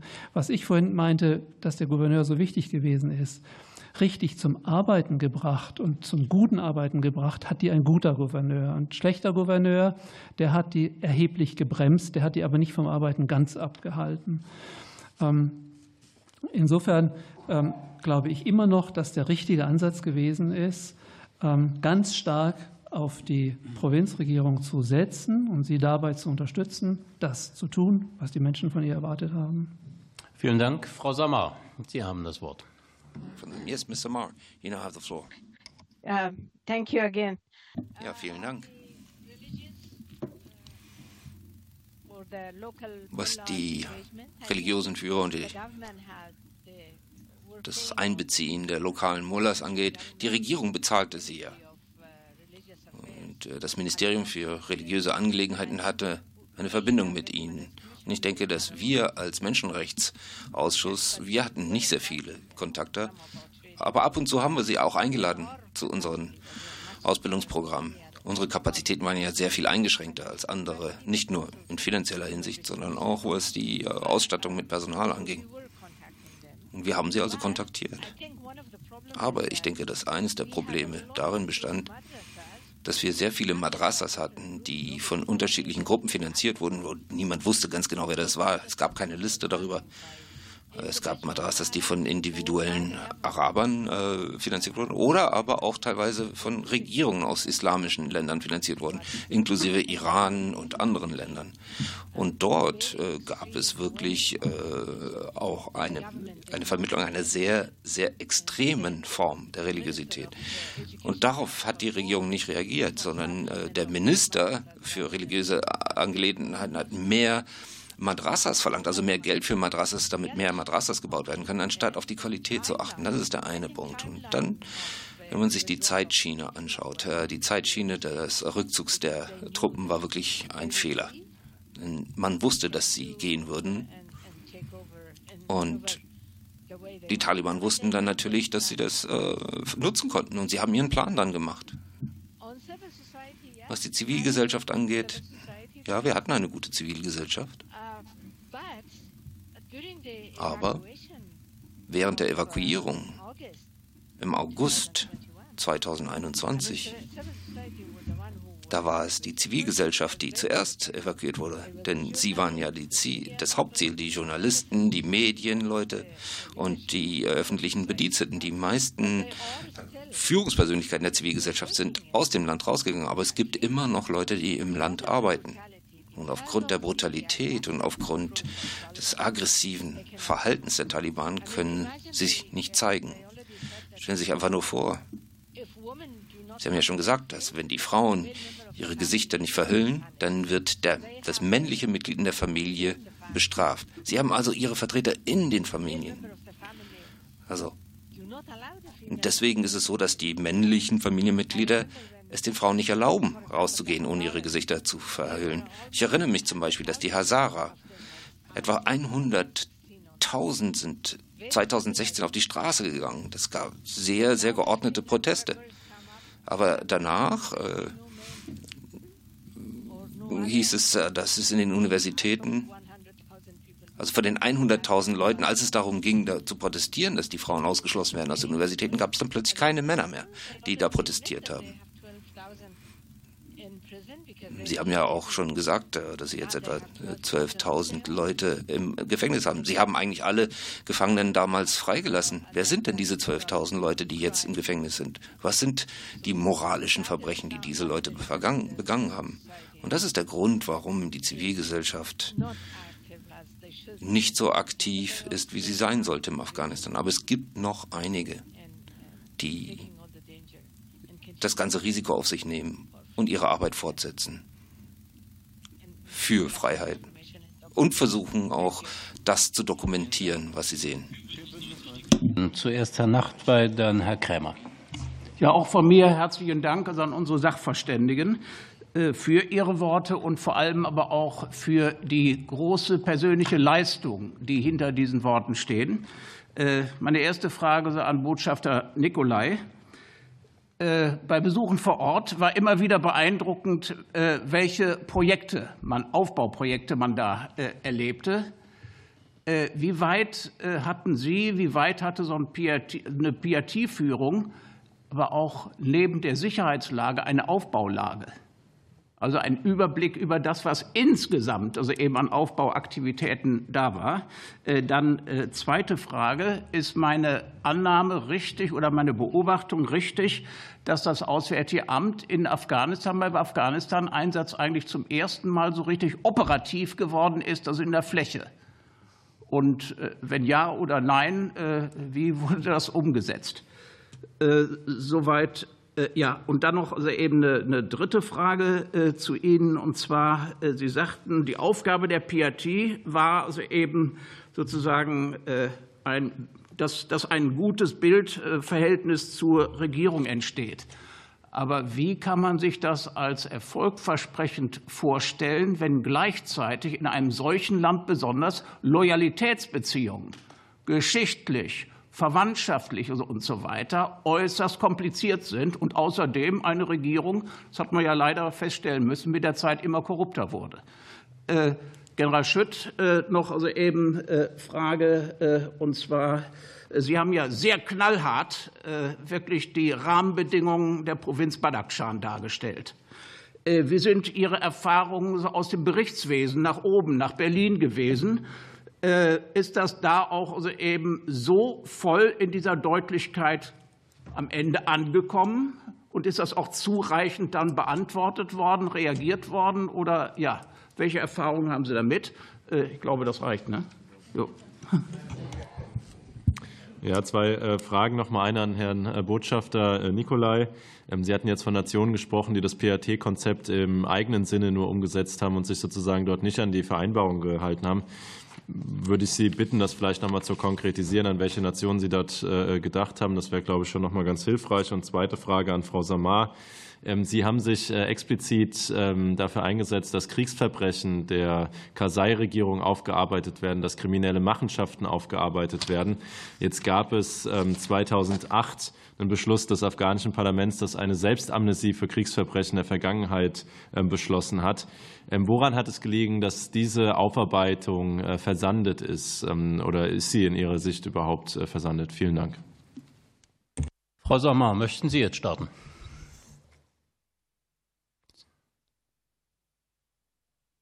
Yes. Thank you so much. I, I ja, vielen Dank. Ich denke, das ist eine sehr gute Frage und ich hoffe, ich kann das in drei Minuten abschließend erläutern. Wir haben eine nationale Konsultation über Verbrechen durchgeführt, die in Afghanistan in den 20 Jahren von 1978 vom Coup d'etat bis 2001 stattgefunden hatten. Und dann gab es eine Empfehlung der Menschen, die zuständig waren für die Transitionsjustiz im Land. Denn eine der Gründe, warum die Menschen der Regierung nicht vertraut haben, war die Einsetzung von Kommandeuren und Warlords in Regionen als Minister, als Gouverneure, als äh, Polizeidirektor, als Richter, egal, leitende Position. Und nachdem der Aktionsplan verkündet wurde für die Transitionsjustiz, nachdem das abgestimmt worden war mit der internationalen Gemeinschaft Januar 2006 während der Londoner Konferenz zu Afghanistan, da ist das, da sind die Mitglieder des Parlaments, die Warlords, Kommandeure und Dschihadi-Führer gewesen. Sie haben ihre, ihr eigenes Gesetz dann entworfen, das diese Selbstamnestie verkündete, weil sie mit dem Aktionsplan nicht wirklich einverstanden waren. Denn beim Aktionsplan ging es nicht nur um kriminelle äh, oder Strafverfolgung. Es ging nicht nur um die Strafverfolgung, sondern es ging auch um die Anerkennung des Leidens der Menschen. Aber sie haben dieses Amnestiegesetz durchgesetzt, obwohl Präsident Karzai das nicht unterschrieben hat und sich dem entgegengestellt hat. Er hat also dieses Amnestiegesetz nicht unterschrieben, das hat er mir versprochen. Aber mit der Mehrheit im Senat wurde es dann äh, durchgeführt und äh, wurde gesetzt. Deswegen kann man keinerlei Untersuchungen bezüglich Kriegsverbrechen oder Verbrechen gegen die Menschlichkeit, die von diesen Menschen verübt wurden, durchführen. 2003, von 2003 an ähm, ist die, hat sich Afghanistan dem Internationalen Strafgerichtshof angeschlossen und wir haben trotzdem diese ganzen Kriminellen, die an der Macht sind. Also wie sollten die Menschen da Vertrauen aufbauen? Und wie kann man wirklich ein Land aufbauen oder eine staatliche, ein staatliches Institutionsgefüge vor diesem Hintergrund? Mr. Nicola, please. Blick über die Aufbauleistungen, ähm, der wurde, das wurde nachgehalten von dem CIMIC-Zug. Die, die Kollegen haben sehr säuberlich aufgeschrieben, was wir wo getan haben. Nicht nur äh, die CIMIC die eigenen CIMIC-Aktivitäten, sondern auch all das, was der zivile Teil getan hat. Also das kann man, ich weiß nicht, ob das alles archiviert worden ist, aber zu meiner Zeit brauchte man da bloß über den Hof gehen zu den CIMIC-Kollegen und da hatten die ellenlange Excel-Dateien und Excel-Listen und äh, da konnte man ganz, ganz detailliert nachsehen, was wir über die vielen Jahre dort in Kundus getan haben. Ähm, ähm, ob das AA erstmals in Afghanistan operativ tätig geworden ist, ähm, ich bin 89 aufs Södegamt eingetreten. Meiner Erinnerung nach, ja, da sind wir zum ersten Mal, also im ganz richtig hands-on sind tätig geworden, ähm, auch in der, in der Fläche. Ähm, sozusagen eine Spätfolge davon war die Schaffung der Abteilung S im Auswärtigen Amt Stabilisierung, ähm, wo jetzt das äh, alles auch konzeptuell so ein bisschen, wie soll ich sagen, nicht nur aufgearbeitet wird, sondern gesteuert wird und die ganzen ähm, Stabilisierungsaktivitäten, ähm, wo wir sehr in der Fläche sind. Bei anderen humanitären Hilfe arbeiten wir etwas anders, über, NGOs vor allem. Aber bei der Stabilisierung, da sind auch die Botschaften vor Ort, könnte ich jetzt aus Niger auch erzählen, äh, durchaus in der Fläche immer wieder sehr präsent, um da auch wieder im selben Ansatz ähm, Regierung äh, dabei zu unterstützen, ähm, das zu tun, was die Menschen von ihr erwarten. Ähm, Loyalitätsbeziehungen. Klar, also das eine ist, dass die Zentralregierung in Afghanistan ja sozusagen unter dem Eigendruck immer war, äh, dass alle Bevölkerungsgruppen einigermaßen äh, gut vertreten sind. Mal waren sie es besser, mal waren sie es weniger gut. Das ist das eine.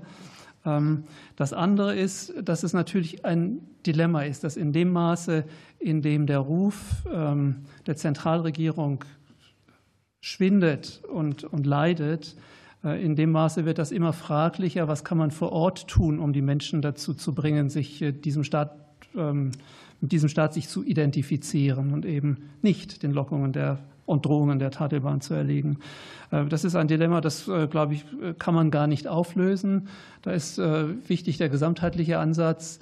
Ähm, all das, was die Botschaften vor Ort haben tun können, was ISAF hat tun können, um ähm, auf eine Regierung einzuwirken, die über die Jahre ähm, immer größere Zeichen der Schwäche und auch immer offener äh, auch korrupte Praktiken gezeigt hat, ähm, das zu korrigieren. Aber ähm, da ist man in der Tat vor Ort in einer echten Dilemmasituation gewesen, die man auch vor Ort nicht hat auflösen können. Herr Schütt? Ja, gerne. Ähm, die Lage habe ich realistisch geschildert, weniger, weniger knallhart. Und so habe ich natürlich auch gemeldet. Gemeldet und beantragt. Äh, ich sage mal, die, die Änderungen sind eingetroffen durch Betroffenheit als wir ab, ab März, äh, ich sag mal, im Wechsel mit Kundus alle 14 Tage einen Anschlag hatten, ist es beim Schutz sehr schnell gegangen. Als ein Kameraden Bein verloren hat in einer entfernteren, entfernteren Distrikt, wo, wo ein, ein Zweitonner weggesprengt worden war, äh, kam die Frage, warum haben Sie keine geschützten Fahrzeuge oder warum nutzen Sie keine geschützten Fahrzeuge? Einfach, ich hatte keine. Aber kurze Zeit später kam dann die, die, die Einstellung, äh, Bewegung und dann kamen die ersten Fahrzeuge relativ zügig, waren, waren Dingo. Da war die Herausforderung dann das Ausbilden. Aber äh, sie kam. Also Schutz wurde schnell reagiert. Bei, bei Wirkung hat es länger gedauert. Ich hatte Mörser gefordert, damit wir uns gegen das, gegen das Raketenfeuer wehren konnten. Leo hätte es vielleicht auch getan, aber gut, Mörser waren gefordert. Äh, und vor dem Hintergrund hat es ein bisschen länger gedauert. Als ich 2011 dann wieder da war, als die Kosek, konnten wir dann ja die, die Haubitzen einsetzen. Vielen Dank. Dann sind wir bei der AfD-Fraktion. Herr Nolte, Herr Wundrak, Herr Hauenreiter. Ja, vielen Dank äh, für die Vorträge an alle drei, die heute vorgetragen haben. Herr Botschafter, ich habe äh, eine Frage an Sie. Sie haben gesagt, das äh, PRT-Konzept passe gut zu Afghanistan. Nun ist ja ähm, letztlich das Resultat des Einsatzes auch ähm, bekannt. Meinen Sie, wir müssen die Erwartungen, wenn wir in solche Einsätze gehen, generell einfach ganz massiv runterschrauben? Ja, ich denke, eine zentrale Frage ist jetzt hier schon mehrfach äh, aufgekommen, nämlich äh, der Verlust des Vertrauens der Bevölkerung in ihre politische Führung. Äh, ab 2003 wurde eben es dargestellt. Wenn ich bitte von allen dreien, die sich dazu eine Meinung gebildet haben, wann ist dieser Verlust des Vertrauens deutlich geworden äh, in ihrem jeweiligen Aufgabenbereich und äh, wann hat man begonnen und wie gegenzusteuern oder ist äh, das erst, sage ich mal, sehr spät aufgefallen und mit dem Search oder was versucht zu lösen?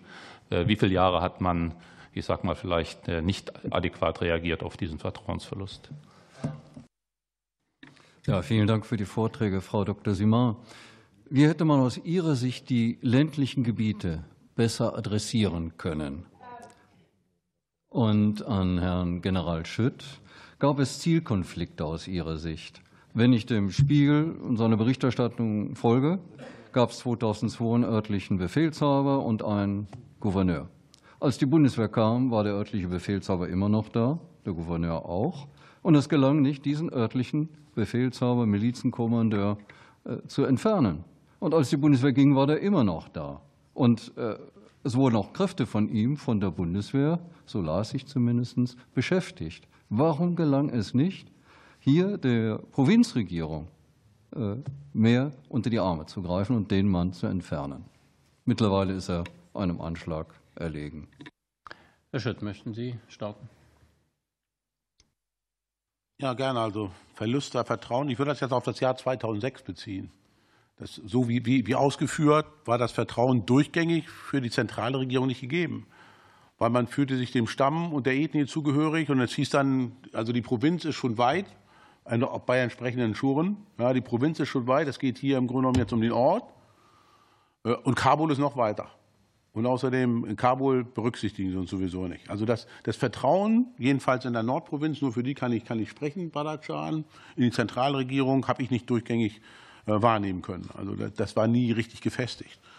Und wenn Sie auf den Zielkonflikt ansprechen hier der, der beiden Hauptkontrahenten, dann ist das eine Sache gewesen der, der Durchsetzungsfähigkeit, glaube ich. Also der Nasir Mohammed, da war dort sehr, sehr tief verankert äh, hatte, ich glaube, drei oder vier Häuser, hatte um sich herum immer mindestens 15, 15 Familien, die ihm unmittelbaren Schutz äh, generierten, äh, hatte seine eigene Truppe noch aus, dem, aus den Russenkriegen, also so um die 1500 wurde angenommen.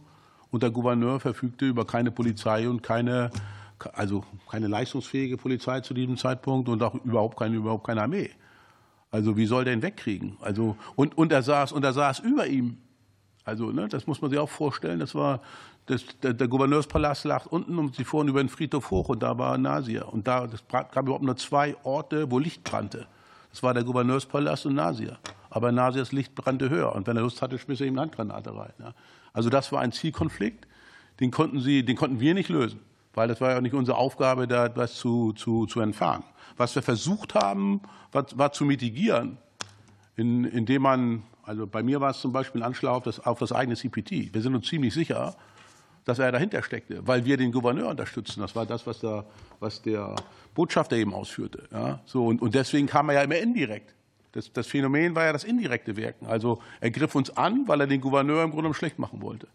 Und insofern sind einem da, waren die Hände gebunden. Vielleicht zunächst Herrn ähm, Wondrak, weil das ähm, passt dazu. Ähm, wann wurde der Verlust des Vertrauens in den Staat deutlich? Das, das war ein schleichender Prozess. Ich glaube nicht, dass man in der Situation sehen konnte, wann das geschehen ist. Und ich glaube auch nicht, dass es da einen Zeitpunkt gibt. Ich glaube auch nicht, dass es da eine Aussage gibt, die für das ganze Land Afghanistan so ähm, gilt. Ähm, Im Panjshir-Tal sieht das anders aus als in der Provinz Helmand. Ähm, was, was für die Menschen, das war meine Beobachtung, was für die Menschen allerdings klar war, ist, dass sie natürlich gehören sie zunächst einer Familie an, dann einem Clan, dann einer Volksgruppe, die ihre eigene Sprache hat. Aber das wusste der letzte Bauer und äh, das wussten äh, schon die Schulkinder, dass sie zu dem Staat Afghanistan auch gehören, dass das für sie auch ein Bezugsrahmen ist. Und äh, unsere Präsenz ähm, über das Konzept PRT ähm, hat zumindest in der Anfangszeit, die ersten 20 Jahre, die ersten 10 Jahre, die insgesamt 20 Jahre, würde ich sagen, äh, dem gegolten, dass wir diesen Bezugsrahmen, den größeren Bezugsrahmen Afghanistan, dass wir den stärken, dass das ein Bezugsrahmen wird für die Menschen, ähm, so dass das irgendwann auch mal ein Staat sein wird, der, der ähm, Leistungen für seine Menschen erbringen kann. Natürlich dann immer über vor Ort, über die Provinzverwaltung und äh, dass da die, die äh, direkten Loyalitäten äh, zu entweder Warlords oder auch zu einem bestimmten Imam, der einen großen Einfluss haben kann in einer Region, eine Rolle spielten, das war schon jedem klar. Das hat uns aber nicht, zumindest damals nicht an der Vorstellung gehindert, den größeren Bezugsrahmen Nation, das Land, den Staat Afghanistan zu stärken. Frau Sommer, Sie haben das Wort. Um, uh, Vielen Dank. Ich glaube, am Anfang, nach 2010, 2005, hatten die Menschen gehofft, dass die Regierung der Situation Herr werden würde, dass auch hier es ähm, gesamtnationale Konsultationen geben würde, dass die Kriegsherren entfernt werden würden und dass eben äh, die, die an Machtpositionen sind, keine Straftaten verüben würden. Aber das Ganze ist dann nicht so gekommen. Und die Regierung, die Zentralregierung, war natürlich auch unter sehr viel Druck. Die mussten, äh, wie äh, beschrieben wurde, dafür sorgen, dass Menschen irgendwo an die Macht kamen, die einer bestimmten Volksgruppe angehörten, die einer politischen Partei zugehörig waren und die dann auch eine bestimmte Beziehung nochmal mit der Regierung selbst hatten. Also das war auch der Grund letztendlich, warum die Menschen begannen, der Regierung nicht mehr zu vertrauen. Die Taliban natürlich haben sich selbst sowieso wieder organisiert und ihre Aktivitäten gestartet. Etwas, das ich glaube, spielte eine große Rolle, war natürlich die, die, die, der Mangel an guter Regierungsführung bis zum letzten Moment, aber auch der Mangel an Gerechtigkeit und an Rechenschaftspflicht. Die Menschen sind es einfach leid geworden, diese Regierung zu haben. Die Regierung hat sie doch nicht geschützt. Sie haben dann das gemacht, was sie machen mussten, um zu überleben. Denn wenn um, um vier in der Nacht irgendwas passierte, die Regierung war weit weg, die Taliban, die waren da. Und sie mussten ja überleben. Dann haben wir für die FDP-Fraktion jetzt Herrn Gerschoffer, Geis und Herrn Rams.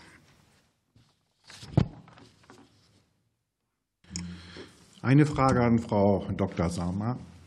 Äh, aufgrund der, des Petersberger, Abkomm, Petersberger Abkommens wurden Sie 2001 Ministerin für Frauenangelegenheiten. Sie sagten, ein Tisch, ein Stuhl, ein Satellitentelefon, das war alles. War das nur ein Feigenblatt oder konnten Sie ein echtes Interesse, Frauen mehr Rechte zu geben, erkennen? Haben die Frauen in Afghanistan damals überhaupt wahrgenommen, dass es eine Ministerin für Frauenangelegenheiten gab? Herr Botschafter Nikolai und Herr General Schütt, nach mehreren Neben mehreren hundert Soldaten waren in Kunduz nur eine Handvoll Diplomaten und Entwicklungshelfer. Dieses Ungleichgewicht von militärischen und zivilen Akteuren und die Abgrenzung, die die beteiligten Ministerien selbst vornahmen, erschwerten den Erfolg der PRTs. Haben Sie ein solches Ungleichgewicht auch wahrgenommen und wie hätte man innerhalb der deutschen Einheit rückblickend besser zusammenarbeiten können. Und Herr Botschafter Nikolai, welche Ableitungen kann man aus den Erfahrungen und dem Konzept der PRTs ziehen? Gibt es bessere Möglichkeiten für eine operative Umsetzung des vernetzten Ansatzes? Dankeschön. Frau Geis. Ja, vielen Dank äh, auch von meiner Seite an Sie alle. Ich habe eine Frage an Herrn Botschafter Nikolai. Sie hatten die Schulen mehrfach erwähnt und die quantitativen Erfolge, die man da auch erzielt hat. Mehr Schulen, mehr Schülerinnen und Schüler. Gleichzeitig gab es auch immer mehr Anschläge auf die Schulen. Und ich wollte Sie fragen, ob Sie das in Ihrem Bereich erlebt haben selbst und falls ja, was Sie auch äh, zum Schutze eben der Schulen und der Schülerinnen, insbesondere und der Schüler, auch tun konnten oder ob Sie da auch relativ machtlos dieser, dieser Anschlagsfrequenz ähm, äh, gegenüberstanden. Dankeschön. Und Herr Rams. Herzlichen Dank für die Kurzvorträge an Frau Samar, an Herrn Schütt und an Herrn Nikolai. Äh, Frau Samar wird von mir keine Frage mehr bekommen, weil ich glaube, dass das Frauenthema und die Situation der Frauen heute hinreichend beleuchtet worden ist. Herr Schütt, könnten Sie noch mal verdeutlichen zum Thema Ausbildung afghanische nationale Armee, afghanische nationale Polizei, Afghan National Border Police, wie das zusammen funktioniert hat und wie Ihre Zusammenarbeit aus dem PAT heraus mit Vertretern des BMI aussah, die, so vermutlich Herr Nikolai, auch mit auf den Zahlenansatz möglicherweise gerechnet haben der zivilen Seite. Ich weiß nicht, wo Sie sonst, wenn wir Polizisten dort gehabt haben, ob sie die als Uniformträger der Bundeswehr oder als Zivilisten beim AA oder beim BMZ einordnen. Mich würde auch interessieren, wie viele Vertreter des BMZ tatsächlich vor Ort gewesen sind. Herr Nikolai, ich habe an Sie noch mal die Frage, hätten Sie sich mehr zentrale Steuerung im Rahmen eines PRT-Konzeptes gewünscht? Weil sowohl durch den Com-ISAF zumindest in den Jahren 2007 bis 2010 entsprechende Konferenzen in Afghanistan durchgeführt worden sind und weil das Allied Joint Force Command Brunsum in den Jahren 2008, 2009, 2010 ebenfalls PAT-Konferenzen durchgeführt hat, die zum Teil von Ministern der afghanischen Regierung geleitet worden sind. Herr Nikolai, möchten Sie starten? Gerne. Ähm, zu Frau zu Herrn Gerschau, ähm, Ungleichgewicht zivil-militärisch in PRT. Ähm, ich weiß gar nicht, ging die Frage an mich oder ging die an Herrn? Ja. Ähm, ich glaube, das war für uns in den PRTs kein großes Problem, weil die Bundeswehr uns sehr bereitwillig sehr viel Platz eingeräumt hat. Bei den morgendlichen Besprechungen war ich immer dabei. Da war ich äh, Standardteilnehmer. Auch bei den Besprechungen, wo es um rein militärische Fragen ging, konnte ich jederzeit dazukommen, war immer eingeladen, war immer wieder auch dabei, nicht jedes Mal, aber, aber häufig. Ähm, ich glaube, das Entscheidende war, zumindest für mich, der Punkt, den ich vorhin gemacht habe, die, die Motivation der, der Soldaten durch das, was wir auf ziviler Seite getan haben. Ähm, dafür haben wir nicht mehr sein müssen um mehr umzusetzen, ressourcenmäßig, finanziell mehr umzusetzen an Projekten. Da hätten wir ein paar mehr sein können. Aber wie gesagt, da gab es die Obergrenze ähm, Kapazitäten der afghanischen Partner vor Ort. Insofern zahlenmäßig ähm, hat Herr Rams das vorhin, äh, hat, äh, pardon, General äh, Schütt das vorhin gesagt, 1 zu 30 in Pfizerbad. Ich habe ganz kurz im Kopf überschlagen, was es zu meiner Endzeit in Kundus war. Da war es ungefähr 1 zu 300. Trotzdem ähm, habe ich nicht das Gefühl, dass wir da viel, ein paar mehr hätten wir sein können, aber wir hätten nicht viel mehr sein müssen, ähm, weil das, was wir tun wollten, wie gesagt, das hatte, das hatte Grenzen, die aber auf der afghanischen Seite gelegen sind. Ähm, eine bessere Umsetzung des vernetzten Ansatzes. Ich glaube immer noch, für Afghanistan war der PRT-Ansatz der richtige, aber für die Sahelregion ist er überhaupt nicht der richtige. In der Sahelregion auch da kann man wieder nicht ähm, für die ganze Region sprechen. Es gibt ganz große Unterschiede zwischen Niger oder Mali etwa. Ähm, in Niger zum Beispiel machen wir alles über den Staat. Da läuft überhaupt nichts. All die vielen Aktivitäten in der Fläche, die laufen überhaupt nicht ähm, über direkte Präsenz der internationalen Akteure vor Ort, sondern es läuft alles über den Staat. Und es läuft sehr gut über den Staat dort. Auch vernetzter Ansatz, aber eben ein ganz, ganz anderer. Ähm, Frau Professor Greis, Anschläge an die Schulen, das war in der, im Zeitverlauf kam das nach der Zeit, die ich erlebt habe. Also das war für uns kein Thema, die Schulen zu schützen. Ähm, das war auch nicht absehbar. Das hatte niemand auf dem Schirm. Das ahnte auch niemand, dass das kommen würde. Äh, das kam ja dann erst, das begann 2012, 2013 und dann wurde es ganz massiv bis 2016. Ähm, äh, General Rams, äh, wie viel BMZ? Ähm, wir hatten immer eine Vertreterin des BMZs äh, oder einen Vertreter. Ähm, auch da gilt, es hätte vielleicht einer mehr sein können, aber viel mehr hätte es auch nicht gebraucht. Die GIZ war ja vor Ort, die KfW war vor Ort. Die waren ja anfangs alle noch zu meiner Zeit schon sicherheitsmäßig schwierig, aber da waren die trotzdem immer noch draußen in der Stadt und nicht im PRT. Das kam erst später. Und äh, das war sozusagen der verlängerte Arm auch der Kolleginnen und Kollegen äh, aus dem BMZ. Ähm, und mehr zentrale Steuerung der PRTs ähm, hätte ich mir nicht gewünscht. Ich hatte den Vorteil, ich war einmal bei ISAF, bevor ich nach Kundus zurückgekehrt bin, wusste, was ISAF für mich leisten kann, habe das abgerufen, wenn es nötig war, ähm, habe auch immer fleißig die ISAF-Weisungen gelesen und versucht umzusetzen. Ich habe aber etwas anderes beobachtet.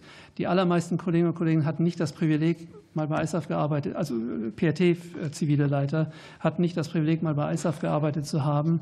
Da haben ganz viele nicht verstanden und gar nicht verstehen können, was ISAF für sie leisten kann und wo ISAF für sie wichtig ist, nämlich in der Vereinheitlichung der unterschiedlichen PRT-Ansätze, die wir gesehen haben im Land. Ähm, da hätte es die Notwendigkeit für eine, von einer Vorbildung sicherlich gegeben. Vielen Dank. Wir müssen da auch einen Punkt machen, weil Frau Samar auch darum gebeten hat, jetzt das Wort zu bekommen, denn ich glaube, sie ist etwas unter Zeitdruck. Frau Samar, Sie haben gerne dann, wenn es so ist, auch für ein Abschlussstatement Ihr Wort. Our final statement, if you like. Yeah, thank you so much. Ja, vielen herzlichen Dank. Äh, auch dass dieses, dieses alles hier stattfindet. Ich glaube, ich war ja nur sechs Monate Ministerin für Frauenangelegenheiten. Zwei Monate lang äh, hatte ich kein Büro und als ich dann endlich ein Büro bekam,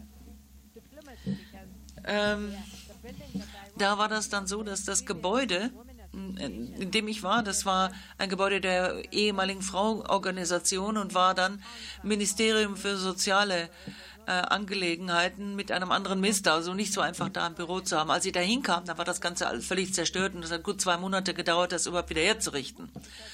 Und dann, ähm, niemand wollte mich da. Die wollten mich da nicht haben, auch nicht im Kabinett. Und äh, nämlich weil ich ständig nach Gerechtigkeit, nach Rechenschaftspflicht und so weiter rief. Also ja, es gab ein Frauenministerium, das ich wollte auch, dass dieses Ministerium ein starkes Ministerium wurde, nicht nur um politisch zu gestalten, sondern auch um deutlich zu machen, wir sind Teil der Exekutive und sollten auch exekutive Aufgaben haben. Aber dann hat sich die Politik geändert. Sie haben auch die Ministerien und ihren Zuschnitt geändert.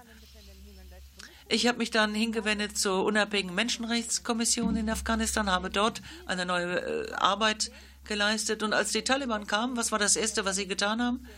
Sie haben das äh, Frauenministerium abgeschafft und dann haben sie die unabhängige Menschenrechtskommission abgeschafft. Also in der Menschenrechtskommission, da hatten wir auch Kooperationen mit anderen Kollegen, auch aus den PRTs, auch in Badakhshan. Aber ja, wir, also ich hatte immer darauf insistiert und, und immer gesagt, wir brauchen auch ein, ein Büro in, in Masar. Aber das, das gelang uns nicht, das haben wir nie geschafft. Aber zum Abschluss möchte ich sagen, Afghanistan, das sind nicht nur die Männer mit ihren langen Bärten und die mit dem Turban und die Frauen, die die blaue Burka tragen. In Afghanistan gibt es gebildete, engagierte Menschen. Bitte bauen Sie auf diese Menschen. Und das Zweite, was ich anführen möchte, ist das Problem äh, von Afghanistan. Das wird nicht in Afghanistan bleiben. Das ist ja eh schon in der Region präsent. Wir sehen das mit der Geschlossenheit, mit der diese, diese Menschen auftreten, nicht nur in Afghanistan. Und natürlich hat das auch eine Auswirkung. Ich sage immer wieder, dass der Fall Afghanistan, wenn man so will, ein inklusiver war. Also im Grunde genommen äh, war Afghanistan das Versagen aller Beteiligten, nicht nur einer Gruppe.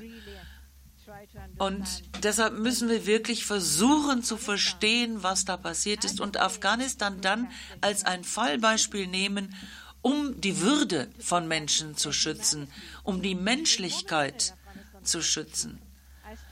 Viele Menschen in Afghanistan sind hier zu beachten. Damit komme ich auch zum Ende. Es tut mir sehr leid, dass ich unter Zeitdruck bin, aber ich habe mich sehr gefreut, Teil dieser Untersuchung zu sein. Vielen Dank. Vielen Dank, Frau Samar. Ich glaube, das war für uns alle sehr wertvoll und auch bewegend, Sie zu hören. Und insbesondere Ihr Schlusswort, glaube ich, ist sehr wichtig für uns, dass wir jenseits dessen, was wir natürlich untersuchen wollen in unserer Kommission, aber auch ein bisschen mehr sehen, äh, wie das Land ist und wie die Menschen sehen und dafür auch ein Verständnis entwickeln. Ein großes Dankeschön und weiterhin viel Erfolg für Ihr Engagement und Ihre Arbeit. Vielen Dank. Aber Herr Schütt, Sie haben noch das Wort für die Runde. Was soll ich jetzt noch sagen? Nee, ab, äh, also Sie könnten darauf verzichten. Ja, dann, dann, dann, tue ich das doch. Aber es gibt auch von Herrn Hunko und Herrn. Also, ähm, Herr Vorsitzender, ich muss doch noch sagen, eine Nachfrage. Es ist keine Nachfrage. Das ist das erste Mal, dass ich hier zu Wort komme, dass eine Fraktion hier zu Wort kommt. Und ich finde, es geht nicht, dass das Zeitmanagement so ist, dass wir erst nach dem Ende des Ablaufes hier überhaupt zu Wort kommen. Also das, ich möchte hier formal meinen Protest einreichen. Ich habe zwei Fragen. Erste Frage an Herrn, ähm, an Herrn Schütt. Der Verband der ähm, Nichtregierungsentwicklungsorganisationen in Deutschland, FENRO, hat äh, sowohl bei der Einrichtung der PRTs 2003 als auch bilanzierend 2009 sehr massive Kritik am Konzept der PRTs geäußert. Ich zitiere, die deutschen Nichtregierungsorganisationen haben das BRT-Konzept von Anfang an kritisiert, weil konzeptionell die Mandate von zivilen und militärischen Akteuren vermischt werden. Dadurch würde, Zitat, massiv die Unabhängigkeit der humanitären Hilfe gefährdet. Das wurde auch 2009 dann noch mal bilanzierend so äh, festgestellt und auch die Warnung geäußert, dass das auch in anderen dieses Konzept der zivil-militärischen Kooperation in anderen Konflikten angewendet wird. Wie ist aus Ihrer Sicht heute rückblickend diese Kritik zu bewerten? Das wäre meine erste Frage. Und an ähm, Herrn Botschafter Nikolai.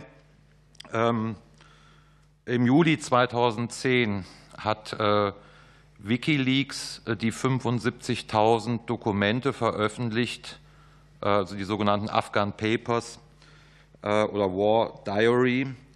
Und der Guardian schreibt dazu damals, dass diese Dokumente, Zitat, in Englisch, a devastating portrait of the failing war in Afghan, shows, revealing how coalition forces have killed hundreds of civilians in unreported incidents. Also der Verweis auch auf Kriegsverbrechen, die dann zum ersten Mal überhaupt dokumentiert wurden durch die Koalitionstruppen. Und meine Frage ist, wie ist Ihre Einschätzung des Effekts eben auch dieser Kriegsverbrechen, eben auch von, ähm, von westlicher Seite ähm, auf letztlich das Scheitern des Einsatzes in Afghanistan? Vielen Dank. Vielen Dank. Und Herr Lüders. Hat sich erledigt. Ich wollte Frau Samar noch zwei Fragen gestellt haben. Dann jetzt Herr Schütt. Ja, also Zusammenarbeit mit den NGOs war dadurch gekennzeichnet, dass sie zunächst beim Eintreffen nicht vorhanden war. Die gab es nicht. Die NGOs waren gerade ausgewandert, weil es einen Anschlag gab auf die, auf die GTZ, äh, der dazu geführt hat, ich glaube, 13 äh, Nichtregierungsorganisationen sind, haben seinerzeit Pfizerbad verlassen im Dezember und sind dann irgendwann im Januar oder Februar zurückgekehrt. Das Verhältnis war zunächst nicht, nicht einfach. Es war ja auch keiner im, im PRT vorhanden, außer USID. Äh, und ich glaube, das Entscheidende war, dass man sich kennenlernt, dass man miteinander spricht, dass man dann auch gemeinsam, gemeinsam handelt und sich nicht auf die konzeptionellen Grundlagen äh, bezieht. Und das war am Ende aus meiner Sicht, jedenfalls vor Ort, sehr erfolgreich. Begründet war das durch die Zusammenarbeit im, im Rahmen der damaligen Demonstrationen zu den Mohammed-Karikaturen, die dazu zu führten, äh, dass eine große Menschenmenge praktisch aus äh, Pfizer-Bad sich auf das PRT zubewegte und wir vorher mit den, mit den NGOs genauso wie mit den GOs vereinbart hatten, was wir in solchen Fall tun. Und dann sind alle sozusagen ins PRT gekommen. Und das war da, war ich sag mal aus meiner Sicht der, der Punkt, wo jeder in seinem Verantwortungsbereich und je nachdem, was er kann, wir haben nicht versucht, sie zu koordinieren, sondern wir haben uns besprochen. Und aus meiner Sicht hat das gut funktioniert. Also ich war, ich war dankbar, die, die Organisation dort zu haben. Ich habe da keine Kritik äh, erlebt, die, die da konträr wäre. Ich kenne das mit den konzeptionellen sozusagen äh, mit den konzeptionellen Vorbehalten, die wurden auch sehr deutlich gemacht, auf Seiten des Roten Kreuzes und des Roten Halbmonds. Aber als wir dann die, die Erdbebenhilfe geleistet haben und die Lawinenhilfe und wir die Hubschrauber sozusagen dann aus Kabul bekamen, da ging das alles. Und am Ende, glaube ich, ist das keine konzeptionelle Frage, sondern tatsächlich eine Frage des, des Kennenlernens, des Vertrauens aus dem Kennenlernen heraus. Ich glaube, das ist auch einer der wesentlichen Vorteile, die wir aus dem PRT-Konzept gezogen haben, von dem wir heute noch zehren weil man, sich, man kennt sich und man spricht miteinander. Also zur ersten Frage fühle ich mich doch auch berufen, was zu sagen. Ähm, in unserem deutschen Ansatz ähm, überlassen wir die zivile Hilfe zum ganz großen Teil der Nichtregierungsorganisationen. Ähm, was wir als PRT geleistet haben, das war aber nicht humanitäre Hilfe. Das war nicht unser Auftrag, das war nicht unser Selbstverständlich, Selbstverständnis. Deshalb sehe ich da überhaupt keine Vermischung von zivilem und militärischem, was die humanitäre Hilfe, das Feld der Nichtregierungsorganisationen, Welthungerhilfe, Ärzte ohne Grenzen waren vor Ort, eine ganze Reihe weiterer auch noch. Ähm, ich erinnere mich an die Kritik von Venro. Ich erinnere mich auch daran, dass die Kollegen aus den NGOs vor Ort äh, da nicht unbedingt das immer in gleicher Vehemenz vorgetragen haben. Ähm, und ich erinnere mich auch, dass wir sehr bewusst auf die Trennung, die räumliche Trennung, auch was gemeinsame Treffen angeht, die haben stattgefunden, die haben aber immer sehr diskret stattgefunden. Ähm, da haben wir nicht viel gezeigt, dass die NGOs die humanitäre Hilfe auch im Kunsthaus geleistet haben, ähm, dass die viel Kontakt mit den äh, mit dem PRT hatten. Das haben wir sehr bewusst respektiert und auch organisatorisch so eingerichtet, äh, dass da in der Wahrnehmung der Afghanen keine große Nähe wahrgenommen werden konnte. Ähm, ja, zur Frage der Kriegsverbrechen bzw. der Afghan Papers ähm, da kann ich jetzt nur antworten als Bürger, der den Spiegel liest. Äh, da habe ich als äh, ehemaliger ziviler Leiter PRT Kundes auch kein anderes Wissen oder auch keine andere Reaktion drauf. Selbstverständlich ähm, delegitimiert das zu einem gewissen Grade beziehungsweise wirft Fragen auf äh, über, über die Absichten derjenigen, die hier zu uns ins Land kommen, aus der Sicht eines Afghanen. Ähm, aber ich glaube, das ist dann von vielen Menschen vor Ort, also zumindest meine Hauptkontakte waren ja immer mit der örtlichen Verwaltung ähm, oder mit den religiösen Führern auch sehr viel äh, und dann verschiedene Reisen ins Land, wo ich dann aber immer eher die Familienoberhäupter getroffen habe als alle anderen. Und das waren alles Leute, die haben das Radio gehört, die haben die Zeitung gelesen.